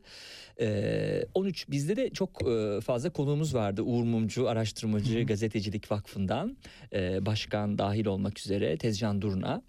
E, 13 Mayıs 2014 tarihinde Soma'da 301 madencinin hayatını kaybettiği iş cinayetini Onur Yıldırım'la e, çizmelerimi çıkarayım mı ismiyle kitaplaştırdı. E, bu sizin için değil mi kariyer anlamında bir dönüm noktası oldu belki de. Hayatım desek Hmm. daha doğru olur, öyle söyleyeyim. Ee, ben çok gençtim Soma e, cinayeti meydana geldiğinde. Orada yüksek lisans öğrenimimi yapıyordum. Aynı zamanda yurtsuz için çalışıyorduk. Genellikle İzmir'deki e, basın açıklamalarını, e, emek haberlerini özellikle internet sitesinden e, biz yayınlıyorduk. Tabii ki de 13 Mayıs 2014 tarihinde e, o haberi duyduğumuzda biz de yola çıktık arkadaşlarla beraber. Onur'la Onur ilk önce Onur gitmişti sonra ben gittim e, Soma'ya. Madenden çıkan bütün e, açıkçası o cenazeleri gördük. E, onlara tanık olduk. Ailelerin insani tepkilerine tanık olduk. Tabii ki de benim hayatımı orası çok değiştirdi. Hem Hı hı. travmatizasyon açısından çok değiştirdi. Hem de gerçekten e, o genç yaşımda hani neredeyse hiç kimsenin belki göremeyeceği e, şeyleri görme e, fırsatım oldu. Mahkeme süreçlerini izledik. Ailelerle beraber bir süre kaldık, beraber yaşadık. Onlarla zaman geçirdik. Mitinglerine, basın açıklamalarına, e, yıl dönümlerine, e, mezarlıkta özellikle her zaman katılım gösterdik. Tabii orası artık e, bizim için o defteri ben en azından kapattım. Hı hı. Çünkü hem araştırmacının sağlığı için e, hem de ailelerin de e, bizimle vedalaşması gerekiyor. Öyle düşünüyorum ben. Açıkçası benim için de çok e, olgunlaştırıcı da bir deneyim olmuş. Dediğim gibi yani 25 yaşında gi- gittim neredeyse Soma'ya ben. E, tabii hiç unutmuyoruz. Özellikle Bartın olduğunda da e, hep canlanıyor benim için e, bazı şeyler Soma olduğu için. E, öyle bir şeyim oldu. Tabii yurtsuz aslında be- beni yetiştiren Hmm. platform Hmm. öyle söyleyeyim size. Orada özellikle iyi editörlerle beraber biz İzmir'in neredeyse e, emek hareketinin ve tarihinin emek tarihinde nabzını tutmaya başladık. Derken e, bu çalışma ortaya çıktı. Çalışma acısı çalışmamız. Şöyle söyleyebilirim aslında bu çalışmanın da temeli Soma'da atıldı. Hmm. Çünkü e, benim Çalışma değil mi kavramı Evet. üstünden e, işçilerin uğradığı haksızlık ve Hı hı. e, işverenden kaynaklanan sebeplerle değil mi e, neler yaşayabileceklerini aslında görmüş olduğunuz oradaki eksikliklerden Kesinlikle. dolayı sonra da hani bu acının daha genel boyutuyla Aynen hani öyle. başka hangi açılardan yaşanıyor hani bunun mobbingi var performans sistemi var şu var bu var geleceğiz bunlara biraz sonra o bir e, temel oluşturmuş oldu sanki. Kesinlikle. Ya orada patron patronun tavrını gördüm açıkçası. Orada zaten e, göze almışlardı. O beni çok sarstı. Hmm. Yani, ya bu kadar ölümü Hmm. belki göze almadılar ama e, ölümü göze almışlardı. Orada bir maliyet hesabı yaptığını Hmm. görünce tabii ben de çok kötü olmuştum. E, tabii insani tepkiler beni çok yoğun etkilemişti. Çünkü Soma e, mahkemelerinde aileler çocuklarının nasıl öldüklerini, eşlerinin, sevdiklerinin nasıl öldüğünü mahkeme salonunda öğrendiler maalesef. Biri çıkıyor mesela Ali'nin diyor son defa tuttum diyor, kaldırdım diyor. Arkadan bir bakıyorsunuz yandım diye bir ses. İşte Hmm. oğlu mesela Hmm. Ali oğluymuş. Bunlara şahit olmak çok zorladı ama tabii ki de bunlar sadece bunlara şahit olup da bunlar üzerinden e, bir şeyler yapmak sadece bir ajitatif de bir ve didaktik bir şeye de aslında sizi şey yapıyor. Mutlaka kavramsallaştırma. Yani kavramlarla düşünme, kavramlarla konuşma aslında çalışma acısına e, beni bu itti. Tabii Fransızca bilmemle de alakalı o biraz avantaj oldu benim için. Hikayesi de izniniz olursa şöyle anlatabilirim. Tabii. Tam pandemi dönemine denk geldi. Ben bu kavram üzerine düşünüyordum. Acaba bu yaşanan problemleri, acıları nasıl anlatabiliriz? Çalışma yüzünden çalışırken insanlar neden hayatını kaybediyor, neden sakat kalıyor, neden uzuv kayıpları meydana geliyor? Bunu aslında ben çok düşünüyordum. Pandemi sırasında Aslı Odman'ın Özgür Üniversitede yaptığı bir e, panel vardı. Onu e, dinledim. Ön sözü de yazan değil mi? Sunuşu da yazan evet. ya da Aslı benim gerçekten bu Hı hı. çalışmamda tez hocamdır. Öyle söyleyeyim evet. size. Ee, ben hani bir akademiyle bir ilişkim yok ama Aslı çok yönlendirdi sağ olsun. Ee, Aslı'ya gittiğimde önüme Fransızca kaynakları koydu. Bu kavramın ne olduğunu, nasıl Hı hı. olduğunu anlattı, nasıl ortaya çıktığını anlattı. Aslında kökeni Fransa, Fransa'da ortaya çıkan bir kavram. Ee, şöyle diyebilirim, özellikle özelleştirme ve neoliberalizmin kurumsallaşmasıyla beraber, bu yeni kapitalist formasyonlarla beraber işçiler bir anda işlerini kaybetmeye ve buna akabinde bunun akabinde de sağlıklarını kaybetmeye başladılar. Nanter e, sağlık ve bakım merkezi var Fransa'da. Oraya işçilerin sürekli özellikle somatik şikayetlerle e, depresyon, işte iç sıkıntısı, mutsuzluk gibi şikayetlerle başvurduğunu fark ediyor bir klinik psikolog. Onu fark ettikten sonra onların kişisel hikayeleri yerine yani özel hikayeleri yerine iş yerleriyle aslında bağlantı kurmaya çalışıyor ve yaşadıkları acıların özellikle depresyon, travma sonrası stres bozukluğu gibi e, tanıların tamamen çalışma ka- kaynaklı olduğunu söylüyor ve bunu bir konsültasyon yaparak bir inceleme yaparak e, kitaplaştırıyor. Bu e, değerli psikoloğun ismi Fransız Marie Peze'dir.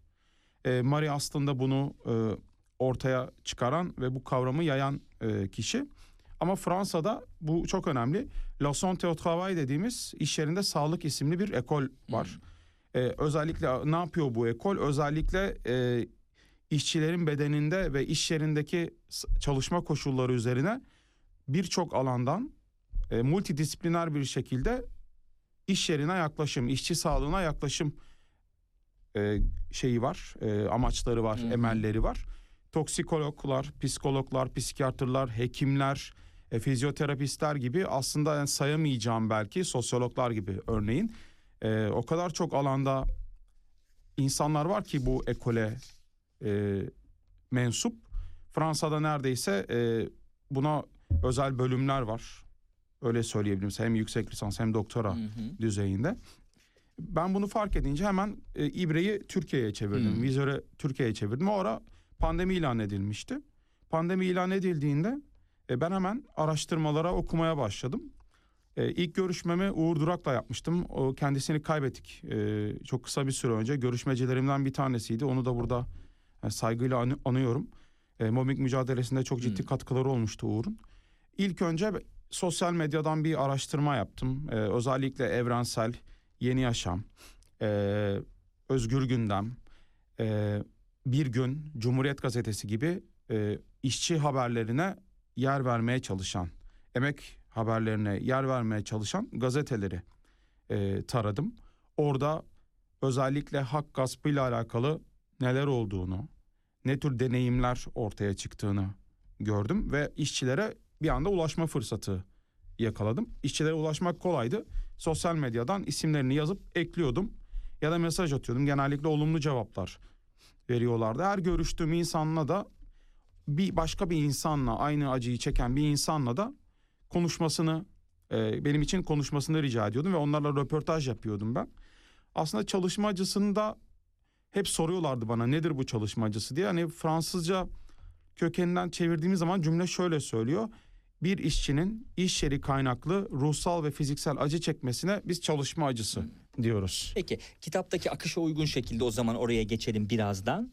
Uğur Şahin Umman konusu sevgili dinleyenler stüdyomda. Ee, kitabı yazmaktaki amacım kapitalist sınıfın daha çok kar edebilmek için işçilerin ruh ve beden sağlıklarından neler çaldığını anlatabilmek ve kayda geçirebilmektir. Kapitalistlerin kar etmek ve sermaye birikim sürecinin çarklarını kayıtsız şartsız döndürebilmek uğruna işçilerin hayatlarına nasıl kastettiklerini kayda geçirmek istedim. İşçilerin hayatlarını devam ettirebilmek için ne tür acılara göğüs germek zorunda kaldıklarını, yakalandıkları hastalıkları, kaybettikleri uzuvları, kaybettikleri sevdiklerinin acısını kayda geçirebilmeyi hedefledim. Bu amacını da bir kutsal olarak gösterilen çalışma kavramının bu haliyle ne kadar zararlı bir olgu olduğunu göstermekti. Çalışırken yaşadığımızı, acıları kavramsallaştırıp bir bağlam içinde incelediğimizde karşımıza çıkanları kapitalizmin içsel dinamikleriyle nasıl ilişkili olduğunu aktarmak istedim e, denilmiş. E, tabii yazı dili de- de- daha ağdalı ve daha böyle farklı şeye göre söz diline göre o yüzden not aldığım kısımları da aktarayım istiyorum. Diyorsunuz ki işçiler sosyolojik açıdan kölelikten patronunu seçebilen özgür ve ücretli işçiye evrilse de çalışmak için motivasyonları hiç değişmedi. Evet. Şimdi çalışma feodal döneme baktığımızda e, özellikle prekapitalist ve kapitalist e, formasyonlara baktığımızda, toplum düzenlerine baktığınızda aslında bir kürek cezasının bile bir çalışma olduğunu görebiliyoruz. Yani burada çalışmaktan sadece işte bizim şu an sizin sunduğunuz radyo programı özellikle benim bunu ortaya çıkarabilmek için emek ama geçmişte bir ızdırap olarak da aslında kullanıldığını görüyoruz. En önemli şeylerinden bir tanesi Nazi kampları. Ee, özellikle sanayileşmenin neredeyse bir sonucu olarak e, ortaya çıkan bu Nazi kamplarında e, orada tamamen bir çalışmaya yönelik tırnak içinde hem kutsallaştırıcı hem de e, aslında onun ne kadar yok edici bir şekilde olduğunu e, çok rahat görebiliyoruz. Öyle düşünüyoruz ki yani Adolf Hitler e, sadece insanları yok edebilmek için özel Yahudi soykırımını gerçekleştirebilmek için bir endüstri e, inşa edebiliyor ve buna sorunsuzca ve hiçbir şekilde e, herhangi bir şey yapmadan e, bir tutmadan insanları çok rahat bir şekilde bu katliam sürecine insanları e, ikna edebiliyor ve sürece katıyor. Şimdi buna baktığımız zaman aslında özellikle bu çalışmanın kendi içinde yaptığı dönüşümler özellikle neoliberalizmle beraber iş yerine şöyle yansıdı. Bir savaş hali neredeyse. Özellikle rekabetin ve performans sisteminin getirdiği düzen tamamen bir savaş haline Hmm. dönmeye başladı. Bir bakıyorsunuz bir eliminasyon söz konusu. İşçiler neredeyse birbirini e, iş yerinden uzaklaştırmak için çok gönüllü bir şekilde faaliyetlere katılıyorlar. E, bir insanın işini kaybetmesinden memnun oluyorlar, mutlu oluyorlar. Bu aslında yabancılaşmanın da çok ciddi bir yansıması ve çok zararlı bir şekilde bir yansıması. Özellikle şunu fark ettim bir ideolojik bir yönü de var aslında bu çalışma acısı kavramının. Özellikle sendikalar e, ya Türkiye'de değil tabii ki de se- özellikle Fransa'daki sendikalar bunun tamamen ideolojik bir olgu olduğunu, işçilerin acı çektiğini, çalışma koşulu nedeniyle acı çektiğini söylüyor. Ancak mesela Fransa'daki patronlar ki Türkiye'deki patronlar da e, biraz daha buna benzer Serhat Hı hı. Bey. Şöyle diyor siz çok dayanıksızsınız her şeyden çok çabuk etkileniyorsunuz. Bu nedenle e, bu özellikle e, psikolojik e, semptomlarla karşılaşıyorsunuz diyor. Ama bir bakıyorsunuz aslında bunları planlıyorlar, öngörüyorlar. Bazı şirketler var ki psikolojik danışma merkezleriyle Hmm. beraber çalışarak özellikle öz- bu psikolojisi bozulan ya da ruhu örselenen işçileri tekrar üretim sürecine katabilmek için bazı e, hamleler yapıyorlar. Şirket içi eğlenceler olsun vesaire. Hmm. Ama bu şeyi acıyı kaldıramayan işçinin tamamen konulacağı yer kapı önü. Hmm. Bu hemen eliminasyon sistemine geçiliyor ve işçi en ucuz bir şekilde e, şirketten e, uzaklaştırılmaya çalışıyor. Dediğim gibi özellikle bu Yahut psikiyatri polikliniği değil mi? evet zaten ya da Ee, uyuşturucu. Uyuşturucu. Neoliberal dönemde çalışmanın yarattığı hastalıklar ve rahatsızlıklar hastanelerde ve psikiyatri polikliniklerinde gün yüzüne çıktı. Özelleştirmenin hız kazandığı 90'lı yıllarda işçilerin güvencelerine ve haklarına saldıran kapitalist sınıf performans ve kalite yönteminin daha baskın olduğu bir çalışma düzeni ortaya koymak için reformları hayata geçirmeye başladı diye sürdürecek Uğur Şahin Umman çalışmacısı kitabında. Evet özellikle bu zaten olmazsa olmaz bir şey yani Hı hı. sizin söylediğiniz. Tabii bu şimdi şöyle bir durum var. Ee, bazı yerlerde bu bedel çok ağır ödeniyor işçiler açısından. Bazı yerlerde özellikle bu işçi karşıtı özellikle işçilerin haklarına yönelik e, saldırıdaki yasalar bazen püskürtebiliyor. Şimdi Fransa çok ilginç ve özel bir örnek. Çünkü orada sol hareket çok güçlü. Sosyalist hareket çok güçlü. Sendikal hareket de Fransa'da Hı hı. çok güçlü. Frans Telekom'da özellikle onlarca işçi bir anda intihar eylemlerine başlıyor Serhat Bey. Aslında bunun çok trajik bir Hı hı. şeyi var, Hı hı. hikayesi var maalesef. Çok ayrıntıya girmek istemiyorum e, o konuyla alakalı. O hikayede belki böyle kısacık girebilirsek ilgi Tabii çekici. tabii özellikle Hı hı. çalışma şartları nedeniyle yani iş yer iş yerinde insanlar iş yerinde ve evlerinde intihar etmeye başlıyor bir protesto olarak. Şöyle bir durum. SJT sendikası var orada. Sendika e, Konfederasyon General isimli bir sendika var. SJT çok güçlü bir sendika. Özellikle bu intihar eylemlerini gördükçe iş durdurma çağrısı yapıyor. Ve onlarca sektörün neredeyse yüz binlerce işçi bu iş bırakma çağrısına uyarak iş bırakıyorlar. Bir de benim gördüğüm e, ve çok şaşırdım ve çok mutlu olduğum e, bir fotoğraf vardı. Mesela Fransa'da işçiler burada acı çekiyordur, acı çekiyorlar lakap şeyiyle, e, pankartlarıyla iş durdurma eylemlerinin yapıldığını, grevler düzenlendiğini gördüm. Yani bu aslında sınıf mücadelesini tamamen e, bir alanı haline gelmiş vaziyette Fransa'da. İşte o buna yönelik uzmanlar çalıştırılıyor, buna yönelik politikalar üretiliyor sendikalarda, sosyalist partilerde de hakeza böyle ama tabii ki de e, zannetmeyelim ki hani yani Fransa'daki kapitalist devlet bunları teşvik ediyor tabii ki de hayır. E, burada şöyle bir durum var. İşçi hareketi ne kadar çok güçlü olursa Serhat Bey e, özellikle bunun gündemleşmesi, toplumsallaşması, yani bir kavram olarak konuşulması ve düşünülmesi de bir o kadar yaygınlaşıyor. Burada en önemli noktalardan bir tanesi bu. Türkiye'ye geldiğimiz zaman elbette ben bu çalışmacısı hiç daha önce çalışıldı mı diye soracak olursanız Hı hı. ha, Hatta ben kavramından bahsedelim isterseniz Evet. sonra ona geçelim değil mi? Kaynağı çalışma ortamında işçilere uygulanan ekonomik, siyasal ve psikolojik şiddet. Yine Evet. sizin kitabınızdan alıntılıyorum. Buradan yola çıkarsak bu çalışma acısını da bir kavram olarak ortaya koyarsak ne söyleriz? Sonra da söylediğiniz kısma geçelim. tabii aslında şöyle söyleyebilirim. Bu çok böyle e, bilimsel olarak bir şeye sıkıştırmak hem yararlı hem de Hmm. zararlı aslında. Çünkü sadece tanı odaklı giderseniz bu çalışma acısı meselesinde handikaplardan bir tanesi ki sağlık sistemiyle de alakalı bir şey. Bunu tam o bir şekilde ortaya koyamazsınız. Çünkü istatistiklere baktığınızda meslek hastalıkları yok gibi bir şey Türkiye'de. Hmm. Şimdi ekonomik şiddet olmasıyla hukuk, hukuk- hukuksal bir şiddet tabii ki de adli de bir e, şiddet var. Şöyle söyleyebilirim. İşçi işten atılması, uzaklaştırılması, onun parasızlığa mahkum edilmesi özellikle çok ciddi çıplak şiddet Hmm. biçimleri e, bizim gördüğümüz. O yönden de bu küme kavram olarak aslında ben bunu ele almaya çalıştım. Yani bunun birçok şeyi var tabii ki de. Ögesi var, Hı hı. mobbingtir. Onları zaten hani birazdan Hı hı, konuşacağız ama hı. Türkiye'de bu konsültasyonlar e, yapılıyormuş mesela ben onu fark ettim. E, örneğin Şebnem Korur Fincancı'nın öncülüğünde İstanbul Üniversitesi Adli Tıp Polikliniği'nde bir mobbing merkezi demeyeyim ama adli tıpçı hocaların da dahiliyle beraber aslında bir merkez kuruluyor.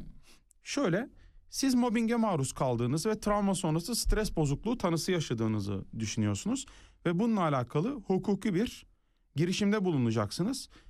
Bunu nasıl kanıtlayabilirsiniz? Herkesin fikrine göre şöyle bir durum var. Mobbing mutlaka ve mutlaka yazılı bir şekilde kanıtlanmalıdır gibi bir algı var. Evet bu doğru. Yani hiçbir kanıt olmadan bunu ortaya koyabilmemiz, bunu e, özellikle yargı önüne çıkarabilmemiz çok zor.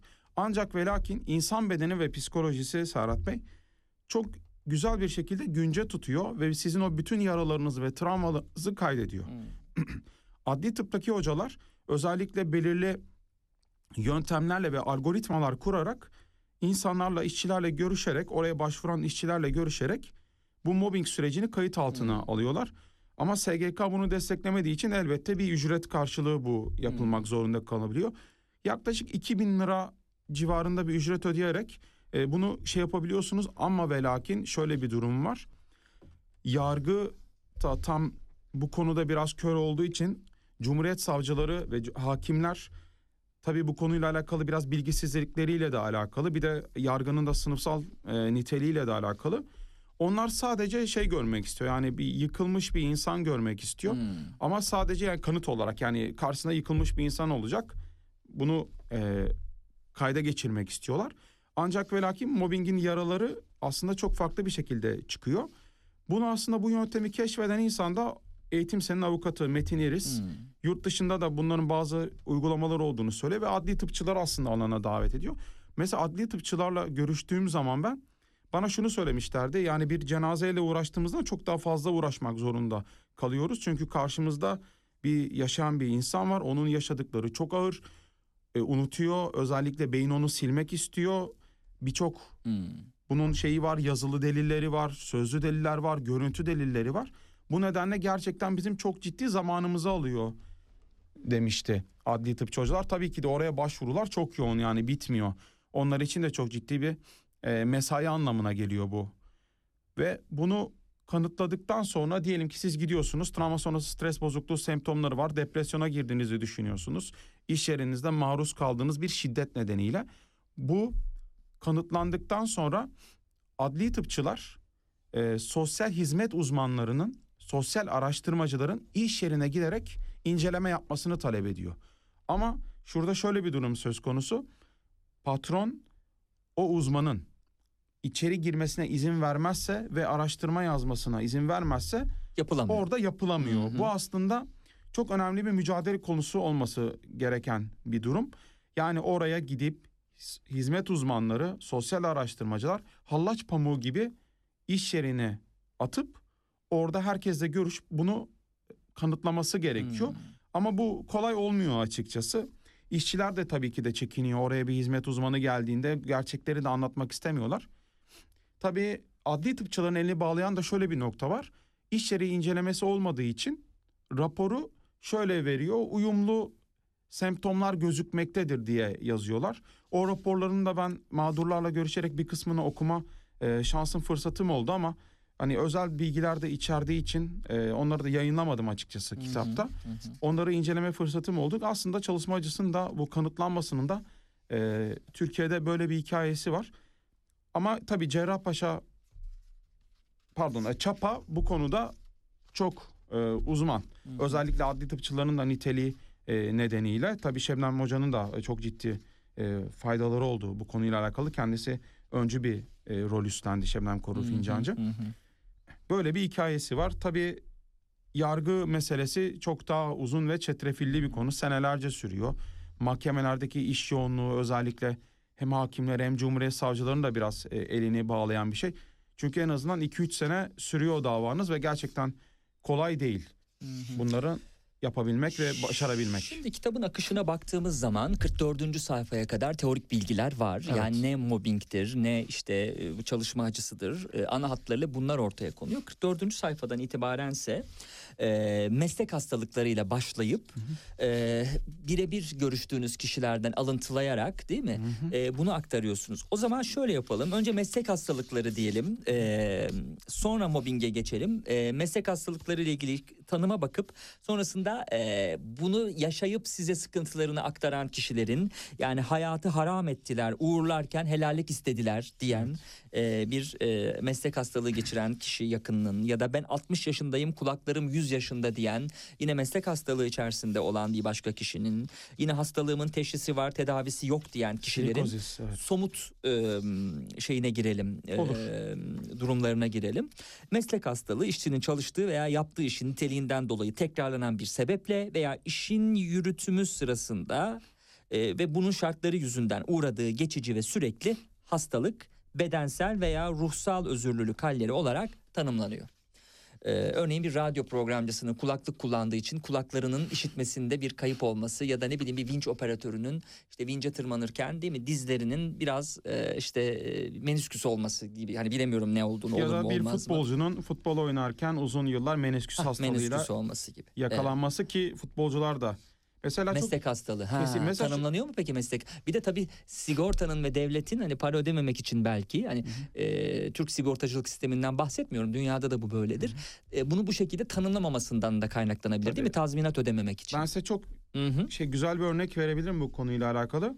Ee, bilmiyorum futbolla ne kadar ilgilisiniz ve Fenerbahçe'nin bir santrforu vardı. Robin van Persie diye. Hı hı. Türkiye'de oynuyordu kendisi. Bir maçta sakatlandıktan sonra Akhisar'da acile götürüyorlar kendisini. Tabii ki girdiği zaman da mutlaka bir kayıt yapılacak. Ne olacak, ne olacak, ne yapalım diye iş kazası yazıyor. Şey, e, oradaki hekimler. Bu çok şey olmuştu. E, alay konusu olmuştu ki Robin van Persie'nin de kronik sakatlıkları vardı. E, özellikle Fenerbahçe'de oynarken çok ciddi problemler yaşadı devamlılık açısından. Mesela diyelim ki hani Robin van Persie örneğinde de şey yaptığımızdan hani biraz daha güncel ve şey olma, hoş İlgi olmasından çekici olacağını. evet, oradan gidelim. Özellikle işin yürütümü ve mutlaka bir süreklilik hali yapılması isteniyor Sosyal Güvenlik Kurumu tarafından.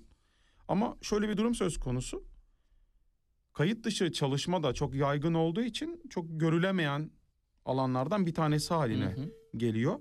Tabii ki de kayıt dışı çalıştığında da devlet şöyle bir şart koyuyor. Oradan 2-3 tane şahit isteniyor ama özellikle baskılarla beraber bu aslında çok böyle sürdürülebilir ve sürekli de kanıtlanabilir ve önüne geçilebilecek bir süreç haline de maalesef ve Hı hı. maalesef gelemiyor. Hı hı, hı hı. Meslek hastalıkları aslında herkesin e, ciddi bir potansiyeli.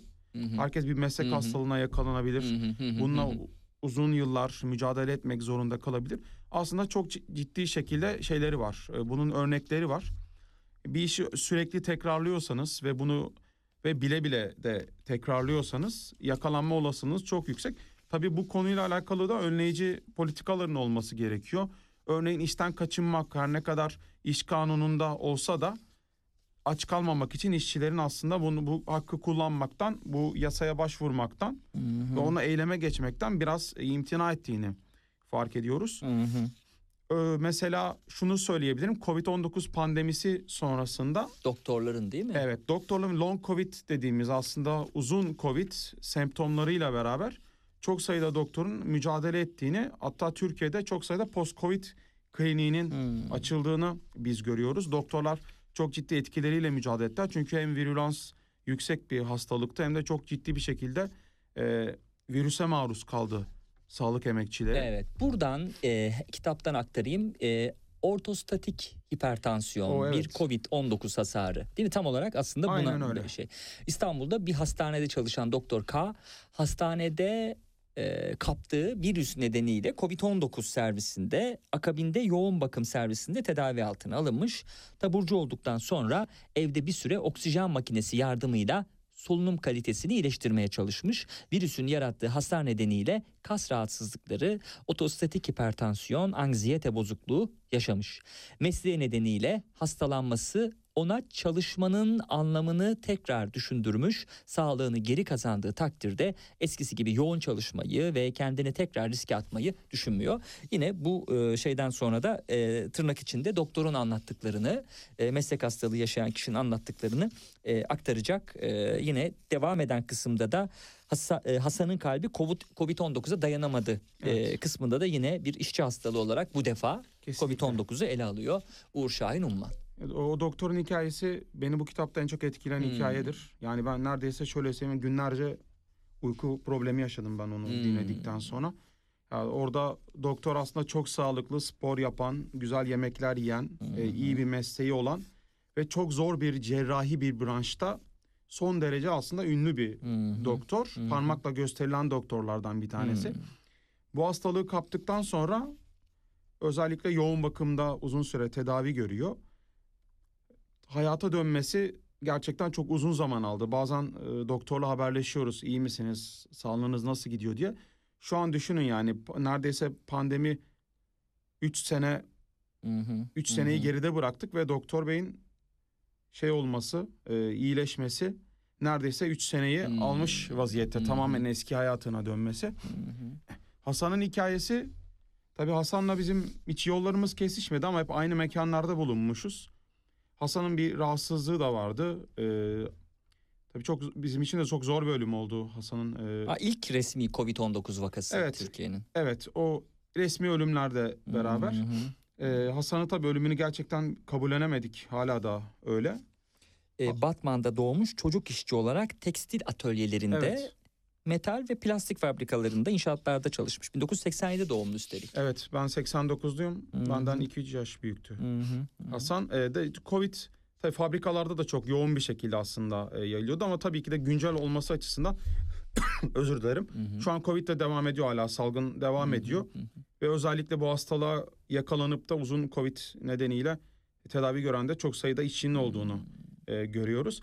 Ama özellikle ben sağlık emekçilerine hem de saygı açısından hem onları da şey yapabilmek için o Covid bölümünü özellikle onların yaşadıklarını Evet. gördüm. İyi yaptınız. Tabii Galata Port şimdi yeni haliyle gidiyoruz, gidiliyor ama e, bakın Galata Port şantiyesinde çalışmaya başladıktan sonra 11 Mart'ta duyurulan yani böyle o zaman Sağlık Bakanı'nın üstü kapalı şekilde ne olduğunu söylemeden bize duyurdu. ilk vaka olduğunu yine kitapta okumuş oluyoruz. Evet zaten şöyle bir şey var. Bu kitabı yazarken o kadar çok marka ve şey duydum ki yani. Hmm.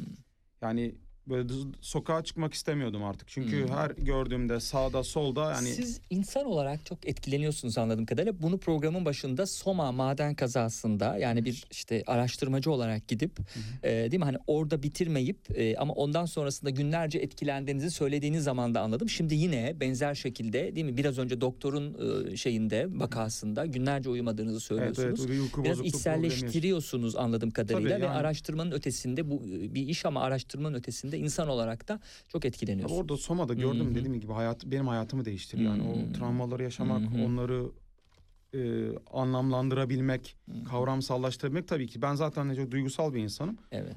Ama bunu yazabildim. Zaten bilimsel destek de aldım Evet. bu şeyi Yani yazarken. işte insan olmak da zaten böyle bir şey sevgili dinleyenler. Kimisi görür ve etkilenir. Kimisi de e, bir madencinin e, isyanını e, o hayvan gibi tekmeleriyle karşılık verir. bir hayvan gibi tıpkı tekmeleriyle karşılık verir. Empati yapamaz. Ee, hani insanların verdiği tepkiler kimisi de konuğum gibi günlerce e, onun etkisinden çıkamam çıkamadım diyor yani bir araştırmacı olarak ele almadım diyor. İnsanlıkla insanlık dışılık arasındaki fark herhalde kendisini böyle gösteriyor. Şimdi e, bakıldığında hmm, Mobbing. mobbing konuşalım değil mi? Sürede hani meslek hastalıkları ile ilgili artık e, iletişim yayınlarından çıkan Uğur Şahin Umman'ın kitabına havale ediyoruz artan kısımları ve bütün yapılan röportajları. Bir de mobbing var. Ne olursa mobbing olur. Ya çok Daha güzel, başlayalım. çok güzel bir soru. yani herhalde bir, bir saat daha konuşmak lazım bu Ee, konu üzerine ama şöyle söyleyebilirim ben size. Şöyle arz edebilirim. Hı hı. Mobbing bir işçiyi işten uzaklaştırmak için yapılan sistematik eylem bütününe verilen isim. Hmm, Mutlaka ve mutlaka işçiyi işten uzaklaştırma hedefi olması gerekiyor. hmm. Kriter Sizin- bu. Kesinlikle. Yani çok fazla iş yüklemek değil. Şimdi şöyle İşten uzaklaştırma gayresi şöyle olacak diyeyim, ama bunun ispatı tabii bir problem Tabii olacak o değil mi? yöntemlerden bir tanesi Hı hı. uzaklaştırmak için yöntemlerden bir tanesi yapabileceğinizden daha fazla iş Hmm, vermek. Bunun bazı şeyleri var, bazı eylemleri var. hı hı, Örneğin lakap takmak, yalnızlaştırmak, Hmm. izole etmek, hmm. arkadaşlarını ona karşı e, düşmanca hareket etmesini sağlamak, onu tenzili rütbeye uğratıp Hmm. aşağılamak gibi Hı hı. aslında şeyler var. Mesela sizinle yani eşinizle yaşadığınız ya da kız arkadaşınızla yaşadığınız bir kavga mobbing değildir. Genellikle ben bunu fark ettim. Çok deforme olan bir kavram. Hmm. Bu- Tabii değil mi? insan erkek arkadaşa bana mobbing yapıyorsun diyemez kız Evet. arkadaşın. Ya o Evet, çok başka bir bir iş Tabii. ilişkisi Tabii. mutlaka olması, gerekiyor. lazım. Evet. Mobbing siyasi ve aslında idari düzlemde iki konuda ben onu hı. incelemeye çalıştım. Ee, siyasi düzlem ayağı o da çok travmatikti. Şöyle söyleyebilirim size. Bunu aslında yapan grup bu konuda uzmanlaşmış espiyonaj dediğimiz casusluk, Hmm. polis, adli yargılarla beraber e, yapan Fethullahçılardı. Hmm. Özellikle 15 Temmuz 2006 2016 darbe girişiminden sonra bunu yapanlardan bir tanesi o gruptu. O grubun özellikle insanları işten uzaklaştırmak için çok ciddi kriminal e, eylemlere imza attığını ben fark ettim kitapta. Örneğin fişliyorlar. Hmm. Fişlendikten sonra sürekli sürgünler meydana geliyor. Hmm. İş yerinde öğrencileri seferber ederek, organize ederek örneğin bir öğretmeni okuldan uzaklaştırmaya çalışıyorlar. Yani aklınıza gelebilecek bütün o iğrenç ve aşağılıkça şeyleri yaparak en kısa sürede oradan öğretmenleri uzaklaştırmaya çalışıyor. Tamamen siyasi bir hedef olarak aslında kullanılıyor bu. Hı hı. Ama mesela laik ve bilimsel eğitimi savunduğum için ihraç edildiğimi düşünüyorum diyen Evet. e, bir kişi AKP e, AKP kendi iktidarlarını kurumsallaştırmaya başladığı yıllarda birçok cemaat ve İslami örgütle iktidarı paylaşma yoluna gitti derken ki Evet. anlattığınız kısım aslında buna işaret Evet ediyor. onlar gerçekten bu işin el kitabını yazdılar. Hı hı. Ee, çok korkunç yöntemlere şahit oldum açıkçası. Hı hı. Bunlar mesela bir iki örnek verebilirim aslında. Ee, örneğin e, derste mesela biyoloji dersinde evrim anlatan bir öğretmenin ertesi gün ismini vermeyeyim bir gazetede haberi çıkabiliyor. İşte Hmm. okulda Allahsızlık Hmm. eğitimi diye eti evrim teorisi bilimin olmazsa olmazı Öyle tabii. ki her gün faydalanıyoruz evrim teorisinden. Doğru. Doğru. Bir de siyasi düzlem olarak gördüğümüz e, kadınlara yönelik yapılanlar var. Örneğin Hrant Dink cinayetini protesto ettiği için mobbinge maruz kalan iki tane öğretmenle tanıştım Hmm. ben bu süreç çerçevesinde. Orada mesela mesela milliyetçi grubun öğretmenlere zulmettiğini, Hmm. e, buna Türk bayrağını da alet ettiğini Hmm. e, gördüm. Örneğin mesela bir gün Ama aynı anda inmez, ezan susmaz biliyorsunuz. yani o- Sıkışıldığında kullanılan kavram. Kesinlikle. Buyurun. Kesinlikle mesela en çok onu kullanıyorlar. En çok bayrak ve ezana sığınıyorlar özellikle bu Hı hı. baskılarla beraber. Örneğin hepsi bütün hocalar bir anda organize olarak Türk bayraklı kravatlarla gelip karşısına oturup işte ey kalk reis bir çay koy da kan kırmızısı olsun hep beraber içelim deyip hocalara baskı yapıyorlar. Tabii buna dayanabilen var dayanamayan var. Hmm. Örneğin bir Diyarbakır cezaevinde kaldığı için orada e, bu öğreniliyor öğrenciler tarafından hocanın Diyarbakır cezaevinde kaldığı ve ona yönelik de bir sistematik bir eylem bütün. Mesela burada öğrenciler yapıyor bunu. Hı hı. Mobbing kavramını devam etmiyoruz değil mi şu an? Mobbing kavramında Tabii, mobbing, öğrenciler evet. yaptığı için mobbing bitti Evet, başka bir şey yatay mobbing. Bu Yatay da yatay mobbing, mobbing. Şimdi üstten de olabiliyor Hmm. Serhat Bey. Hı. Ama burada yatay mobbing dediğimiz o kavram oluyor. Burada iş, mesela öğrencileri şeye getiriyorlar. Hı. İdari düzlemde de özellikle performans yönetiminde hedeflerini tutturamayan insanların çeşitli tekniklerle en kısa sürede iş yerinden uzaklaştırılması aslında hı. burada hedefleniyor. Bu da tabii ki de çok acılı bir süreç. Mobbing gerçekten üstüne çok durulması gereken, çok acı sonuçları olan bir insanı öldürebilen ya da engelli hale getirebilen bir sistematik eylem bütünü ve örgütlü bir saldırı. Örgütlü suçların da konusu olması gereken bir durum. Çünkü hiç kimse bir iş yerinde, bir okulda, bir radyoda kendi başına böylesine sistematik bir eylem bütününü planlayamaz, yönetemez, sonuçlarıyla da yüzleşemez. Onun için mutlaka ve mutlaka bir örgütsel bir bağ aranması gerekiyor mobbing süreçlerinde. Tabii ceza hukuku bu konuda biraz kör hem de çok gelişkin değil. Hmm. Umuyorum ki hani bir bu işi Yeni içtihatlarla gelişecek yani belki. işçi mücadelesi yükselirse bu da konuşulabilirse bu aslında öyle olabilir. Yani yasa yapıcıların tekrar tarih sahnesine çıkmasıyla belki bu Hı hı. ceza kanununa Hı hı. ya da iş kanununa girebilecek bir şey. Çünkü iş kanununda da mobbing çok e, nasıl söyleyeyim size çok flu. Diyor ki mesela işveren işçiyi herhangi bir psikolojik tacizden korumaya korumakla sorumludur diyor. Hmm. Şimdi örneğin siz bir insanı işten uzaklaştırmak için ya da hedefini tutmadığı için Hı. buna tazminat ödememek için yaptığınız şey tacize girer mi girmez mi? Hı. Mesela ya da diyelim ki bütün o mob, e, kurumsal baskı, performans baskısını bu psikolojik tacizin içine alabilir miyiz, alamaz mıyız? Bence Hı. alırız. Bal gibi de alınır.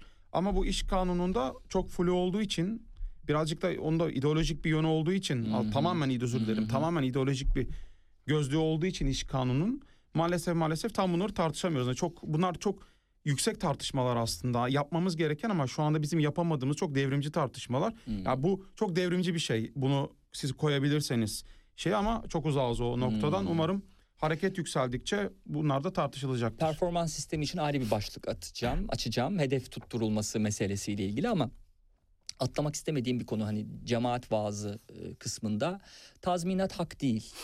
Aa evet. Değil mi? Bir de böyle bir şey var. Bu ha- nereden geliyor bu tazminat hak değil e, vaazı, cemaat e, vaazı? İslam bir cemaate bağlı bir yerden geliyor. Yani Diyanet işlerinden değil değil mi? Bu lokal e, bu Kesinlikle şeylerden. bu hiç şey yapmıyor. A cemaati, B cemaati, Hmm. C cemaati. Orada mesela e, Fethullahçılar da mesela o vaazı verenler Fethullahçılar. Hmm. Orada özellikle Niye hak değil peki? Güya. niye hak değil? Burada hakça bölüşüyoruz. Problem yaşıyoruz. Batarsak hepimiz battık deyip hak değil diyorlar ve vermek istemiyorlar şeyi. Orada bir şirket batmıştı. Hmm. Öyle söyleyeyim size. Hmm. O nedenden bunu böyle bir şey yapmışlar.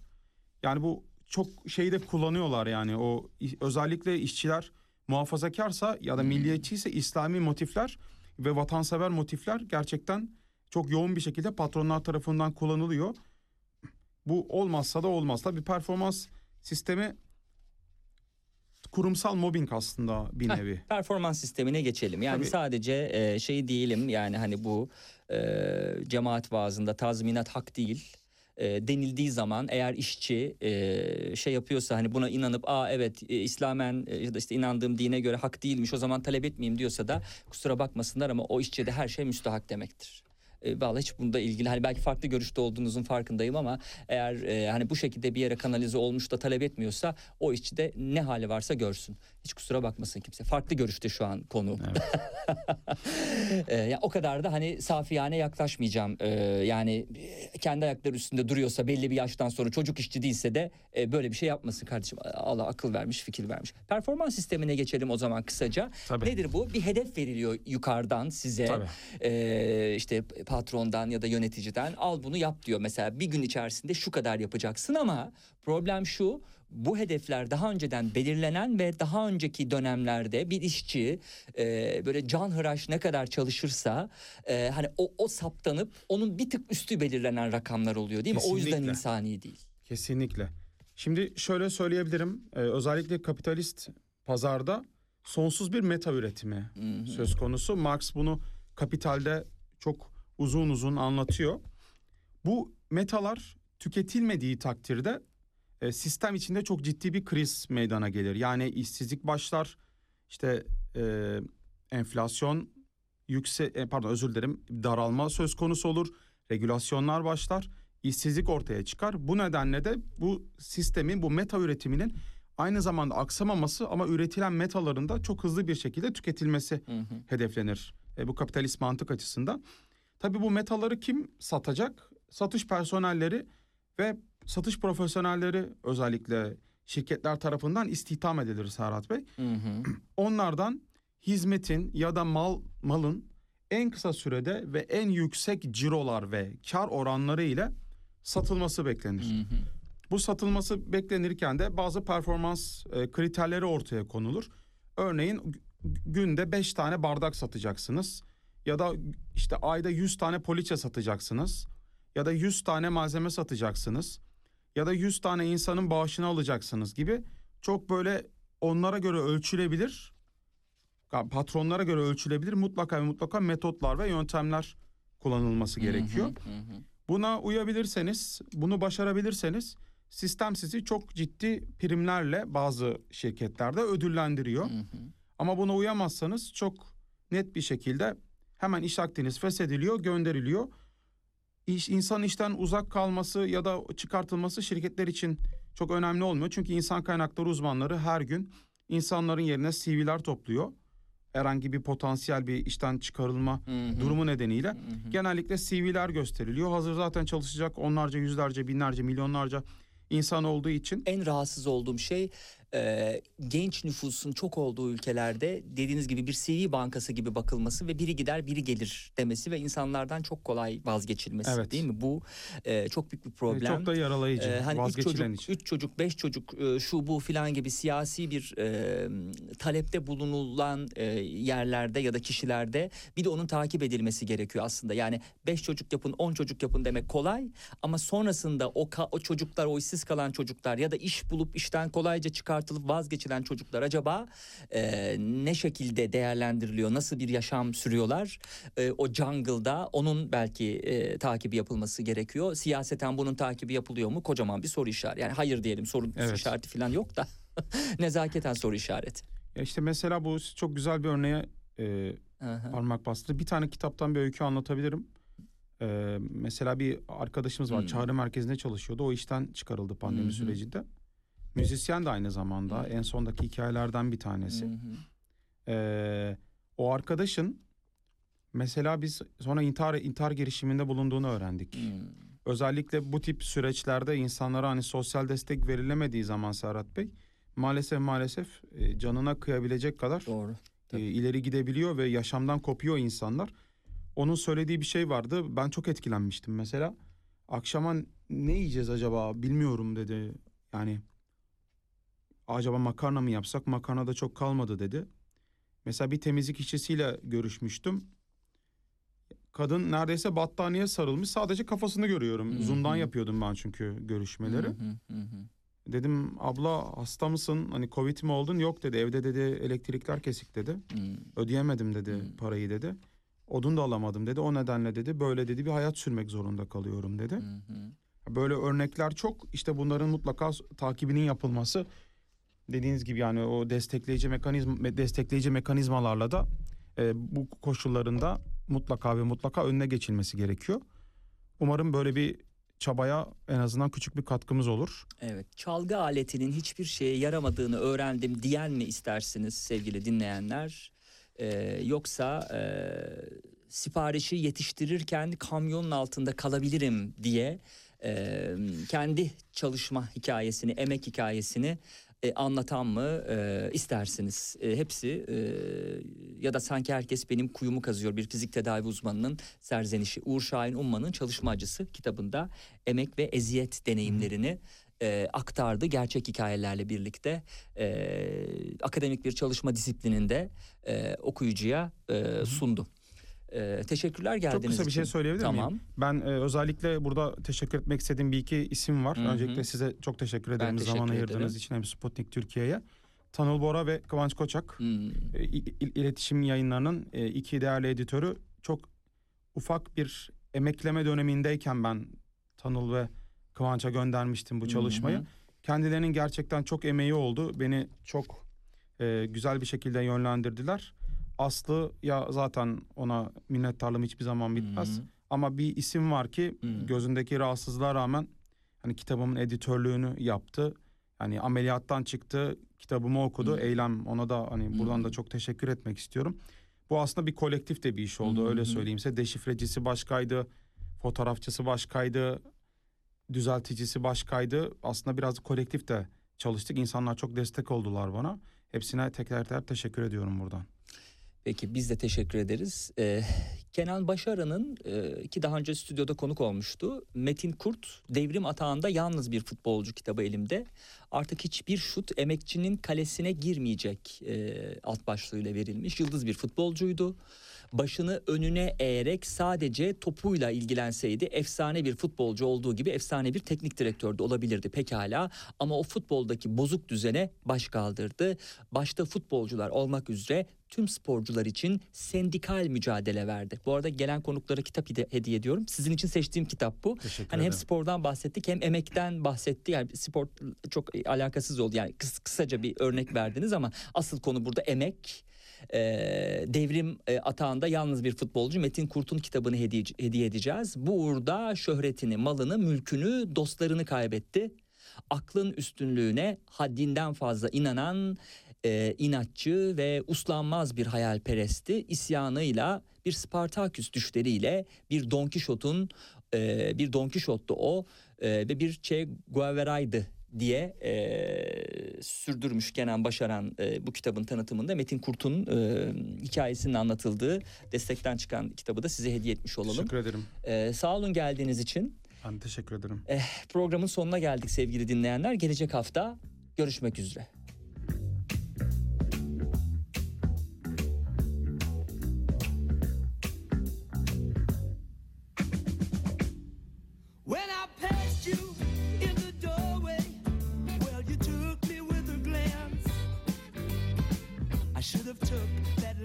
Bus home, but I asked you for a dance. Now we go steady to the pictures. I always get chocolate stains on my pants. And my father, he's going crazy. He says I'm living in a trance, but I'm dancing in the moonlight. It's caught me in its spotlight. It's alright. Dancing in the moonlight on this long hot summer night.